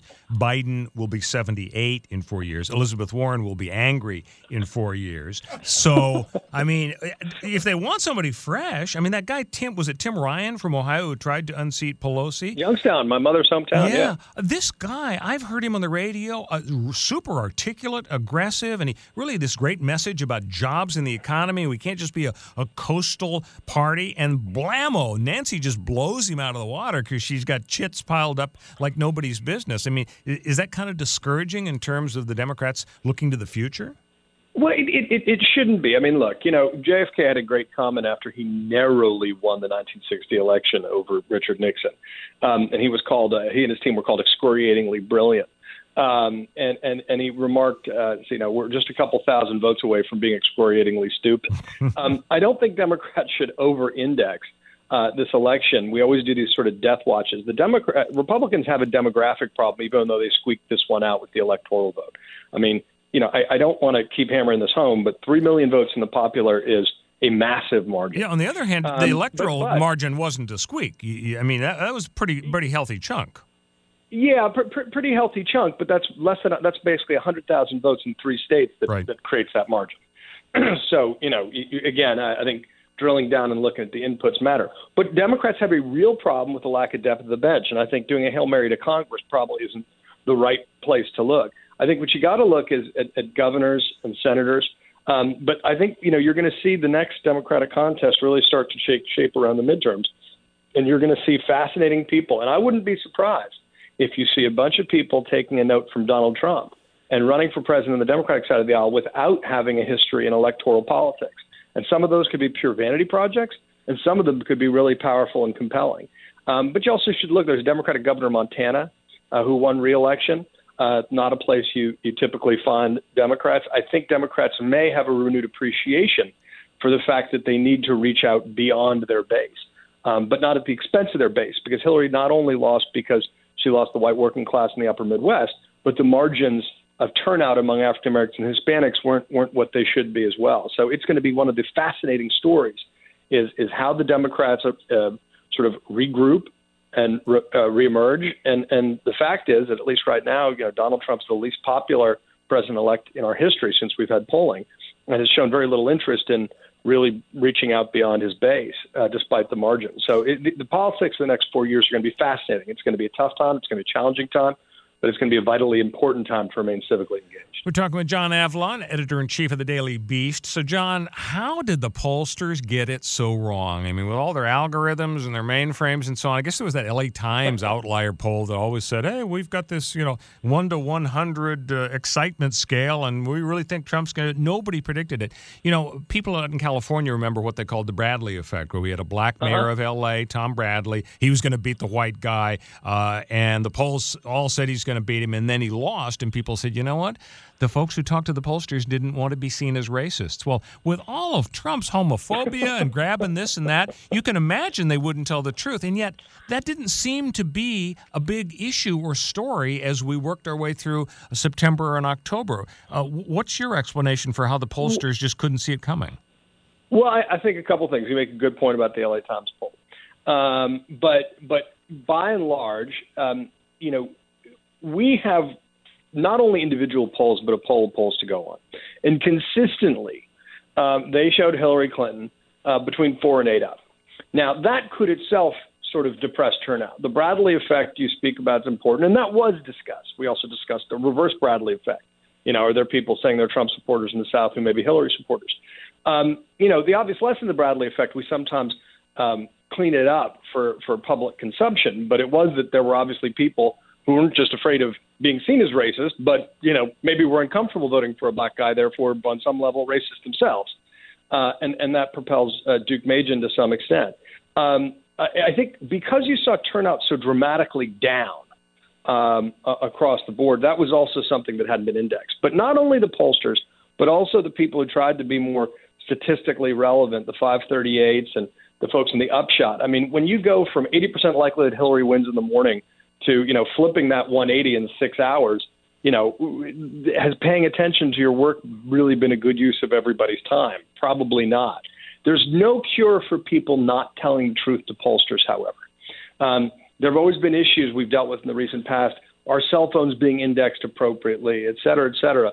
Um, but in, in this case you know it was folks who traditionally have uh, responded to polls who came out in large numbers and young voters and African Americans and Latinos didn't at the margins they had uh, been projected to, despite the fact that Hillary uh, uh, inherits an unprecedented uh, get out the vote database that served Obama incredibly well in both 8 and 12. Ultimately, I think a lot of the responsibility has on, is on her campaign. They obviously over-indexed data and they they under-indexed get out the vote and outreach, and they took a couple of key states for granted. And America turns on that hinge of 100,000 votes in three states. Mm-hmm. That is mm-hmm. a very thin reed to hang the republic, but that's where we are. So we uh, hear about uh, these. Uh, these dynasty issues, the Bushes and so on, and we hear that uh, they're moving Chelsea into a little home, a little cottage next to the big house in Chappaqua. So she's going to be oh, running God. for Congress soon. But here's my question for you, John Avlon: what about Michelle? I hear I remember rumors that she was going to run for the United States Senate from Illinois, that she's a rather ambitious woman. Uh, is, is, that in our future? Is your is your crystal ball uh, is it too cloudy to know if we're going to have a, a Michelle serious run for the presidency? Look, I, I, I, I really try to resist breaking out the crystal ball, um, and and uh, I, I, you know, particularly regretted after the Access Hollywood tapes, and I thought the election was over. One thing I'll everybody did, like, yeah. Yeah, well, in any rational circumstance, um, you know, it would have been over. Independent women, Republican women were deserting him. What's very clear also is the Comey letter reasserted a lot of her negatives. Um, I think baselessly but decisively, and kept uh, Trump's uh, sort of you know consistent self-inflicted wounds, which is the nicest way to say it, out out of the press. Here's the thing about Michelle Obama, and I think generally what we do in politics and prognostication, it's the old story about generals fighting the last battle. There is very little to suggest that that uh, that Michelle Obama is obsessed with politics. In fact, I, I think you know what's been most consistent about her uh, his reputation as being someone who's basically tolerated with a sort of stoic, good-natured spirit Barack Obama's political career. Um, I think it would be very, uh, despite the fact we have the Clinton playbook, uh, I, I don't think there's a lot of rational reason to think that Michelle Obama is going to get into politics. But hey, I could be wrong. All right, John Avlon, political analyst and editor in chief of the Daily Beast. Thank you so much for sharing part of this uh, nice, uh, pleasant sort of holiday week. And uh, so next month, you're saying your book on Washington's farewell address is coming out? Yep. Washington's farewell, how the founding father uh, warned, you know, the founding father's warning for future generations, and it's a really prophetic document that's directly relevant to what we're going through right now. So it's time to rediscover some of his wisdom. That's out January 10th from Simon and Schuster. I appreciate it. We will be watching for it, and you have yourself a great New Year's. You too. Take care, guys. Thanks a lot. Take care. 924 the time. Talk Radio 790 KABC. Royal Oakes in for Doug McIntyre. Stay with us. And let's check in with Bill Thomas for dependable traffic. Bill, how's it looking? 936 the time. Talk Radio 790 KABC Royal Oakes in for Doug McIntyre.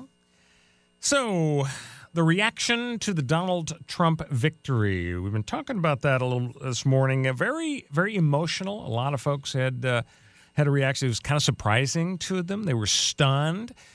We uh, welcome your thoughts. If you'd like to reminisce, uh, go down uh, memory lane, 1 800 222 KABC. How did you take it? Let's go to Ernest in Los Angeles. You're on Talk Radio 790 KABC. Hey, Ernest, how are you? Fine. Are you? How you doing? Doing great, thanks. Okay. I had picked him, so everybody in KBC knows that I picked him way before anybody else. Had Oh, so him. you predicted that Trump would win. Why did you think he was going to win? That's everybody at the station. Yes. Okay. Here's the Rob, deal. is Ernest telling the truth? Absolutely. Okay, Rob says you're telling the truth, Ernest. okay. It's because everybody had not looked at way, the way the country was going. The jobs that we have lost over the over the years that we sit around and watch corporations take our jobs overseas and then say they're not going to bring it back. And look, if they had took a picture of Detroit and all the Michigan cities, all the cities and everything, which they came up with the word Rust Belt, I just knew that back back east we looked like World War II as far as all the countries, whatever. Number two, you were taking you were taking the point of immigration and and not thinking that that meant anything. So my point was this: you were taking this country in the wrong direction and pushing it down down the country's uh, throat. That is why this man beat 17 or whatever it was politicians, which means that the other side also was not recognizing him.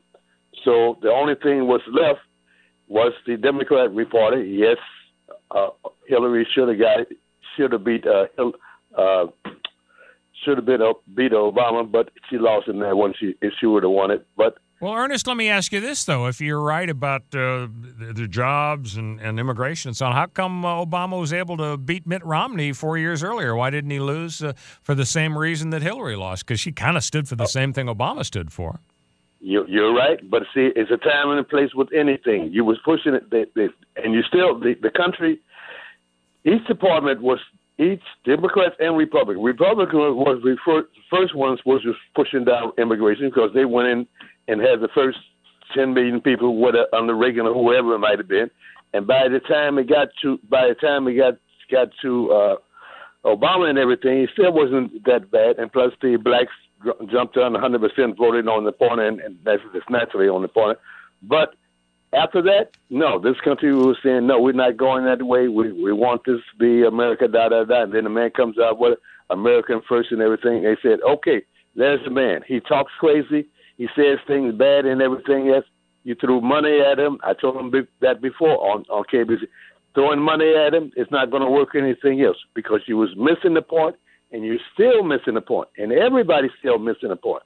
This country has changed. And unless, well, you know, I think you're right, Ernest. I think the whole key is that it was a change election. I mean, first of all, even without looking at the personalities, it was the Republicans' turn. And I don't say that because I like Republicans. I say it because ever since World War II, every single time the American public has been faced with the question, may we have a third term, please, for the same party? Every time the answer has been no, except for one, and that was George Bush after Ronald Reagan. That was the sole exception, and that was because Michael Dukakis did not look good in a tank with a Snoopy helmet.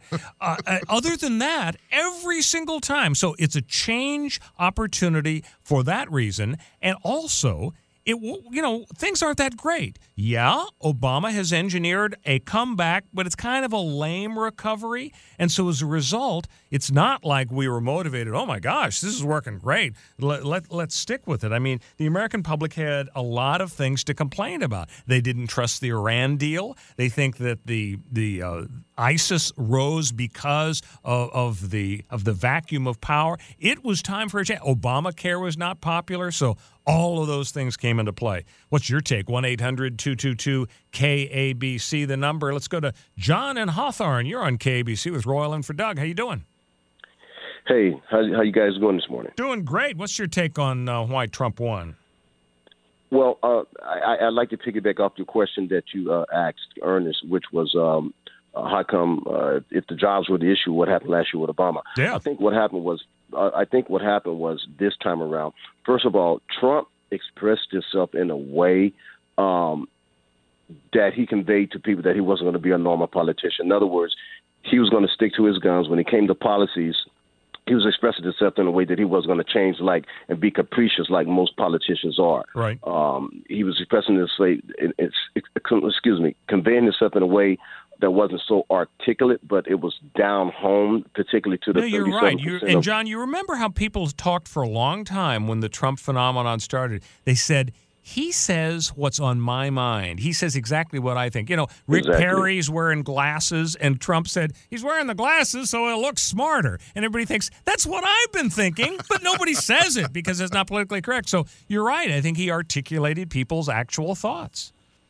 Yeah, and these and, and the thing about it is these are thoughts that people actually have. A lot of, say, for example, black people, um, um, you know, had feelings about illegal illegal immigration in terms of them being mis, uh, uh, um, um, you know, scooted out because of um, right. Um, you know, illegal immigrants well, coming what, over here. What about that? Do you think? Do you think the, that the comment by Trump resonated with black voters along the lines of, "Hey, what have they done for you? Nothing but government dependency for forty years. Give me a chance. It couldn't get any worse. Unemployment's through the roof in the black community." Do you think that worked for him?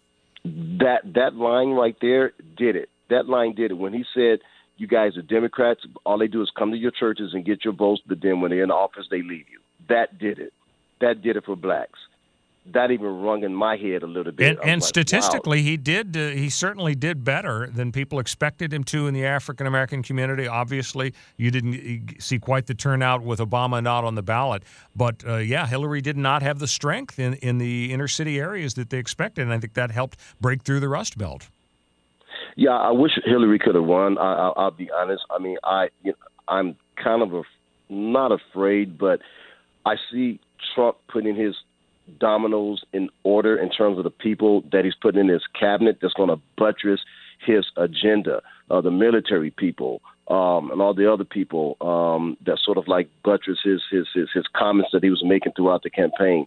Um, and it's kind of it's kind of scary to me. This whole thing that is going on with Russia about the nuclear arms races and all this kind of stuff. It's kind of like in my mind, oh, well, here we go. I told you so. I thought it would be something like this, and I don't know if we're traversing down well, that it, road. It, it does seem scary, but you know, you don't know what to think. Is it the situation that he's just kind of clueless. Uh, you know, he, he doesn't really understand, you know, geopolitics and nuclear proliferation. Or is he kind of crazy like a fox like Ronald Reagan, who I think exploited the idea that the international community saw him as an unpredictable cowboy, and the Russians thought that Reagan, if he developed his Star Wars defense shield so that the the bombs from Russia could not get through, it would be an impenetrable shield. That the Russians thought, oh my God, once he puts the shield up, then he's going to kill us because he'll drop his bombs on us, which of course Reagan wouldn't do, but they thought he would, and they bankrupted themselves trying to spend their way out of this fear. So I don't know if Trump's going to turn out to be, you know, the, the good kind of crazy or the bad kind of crazy,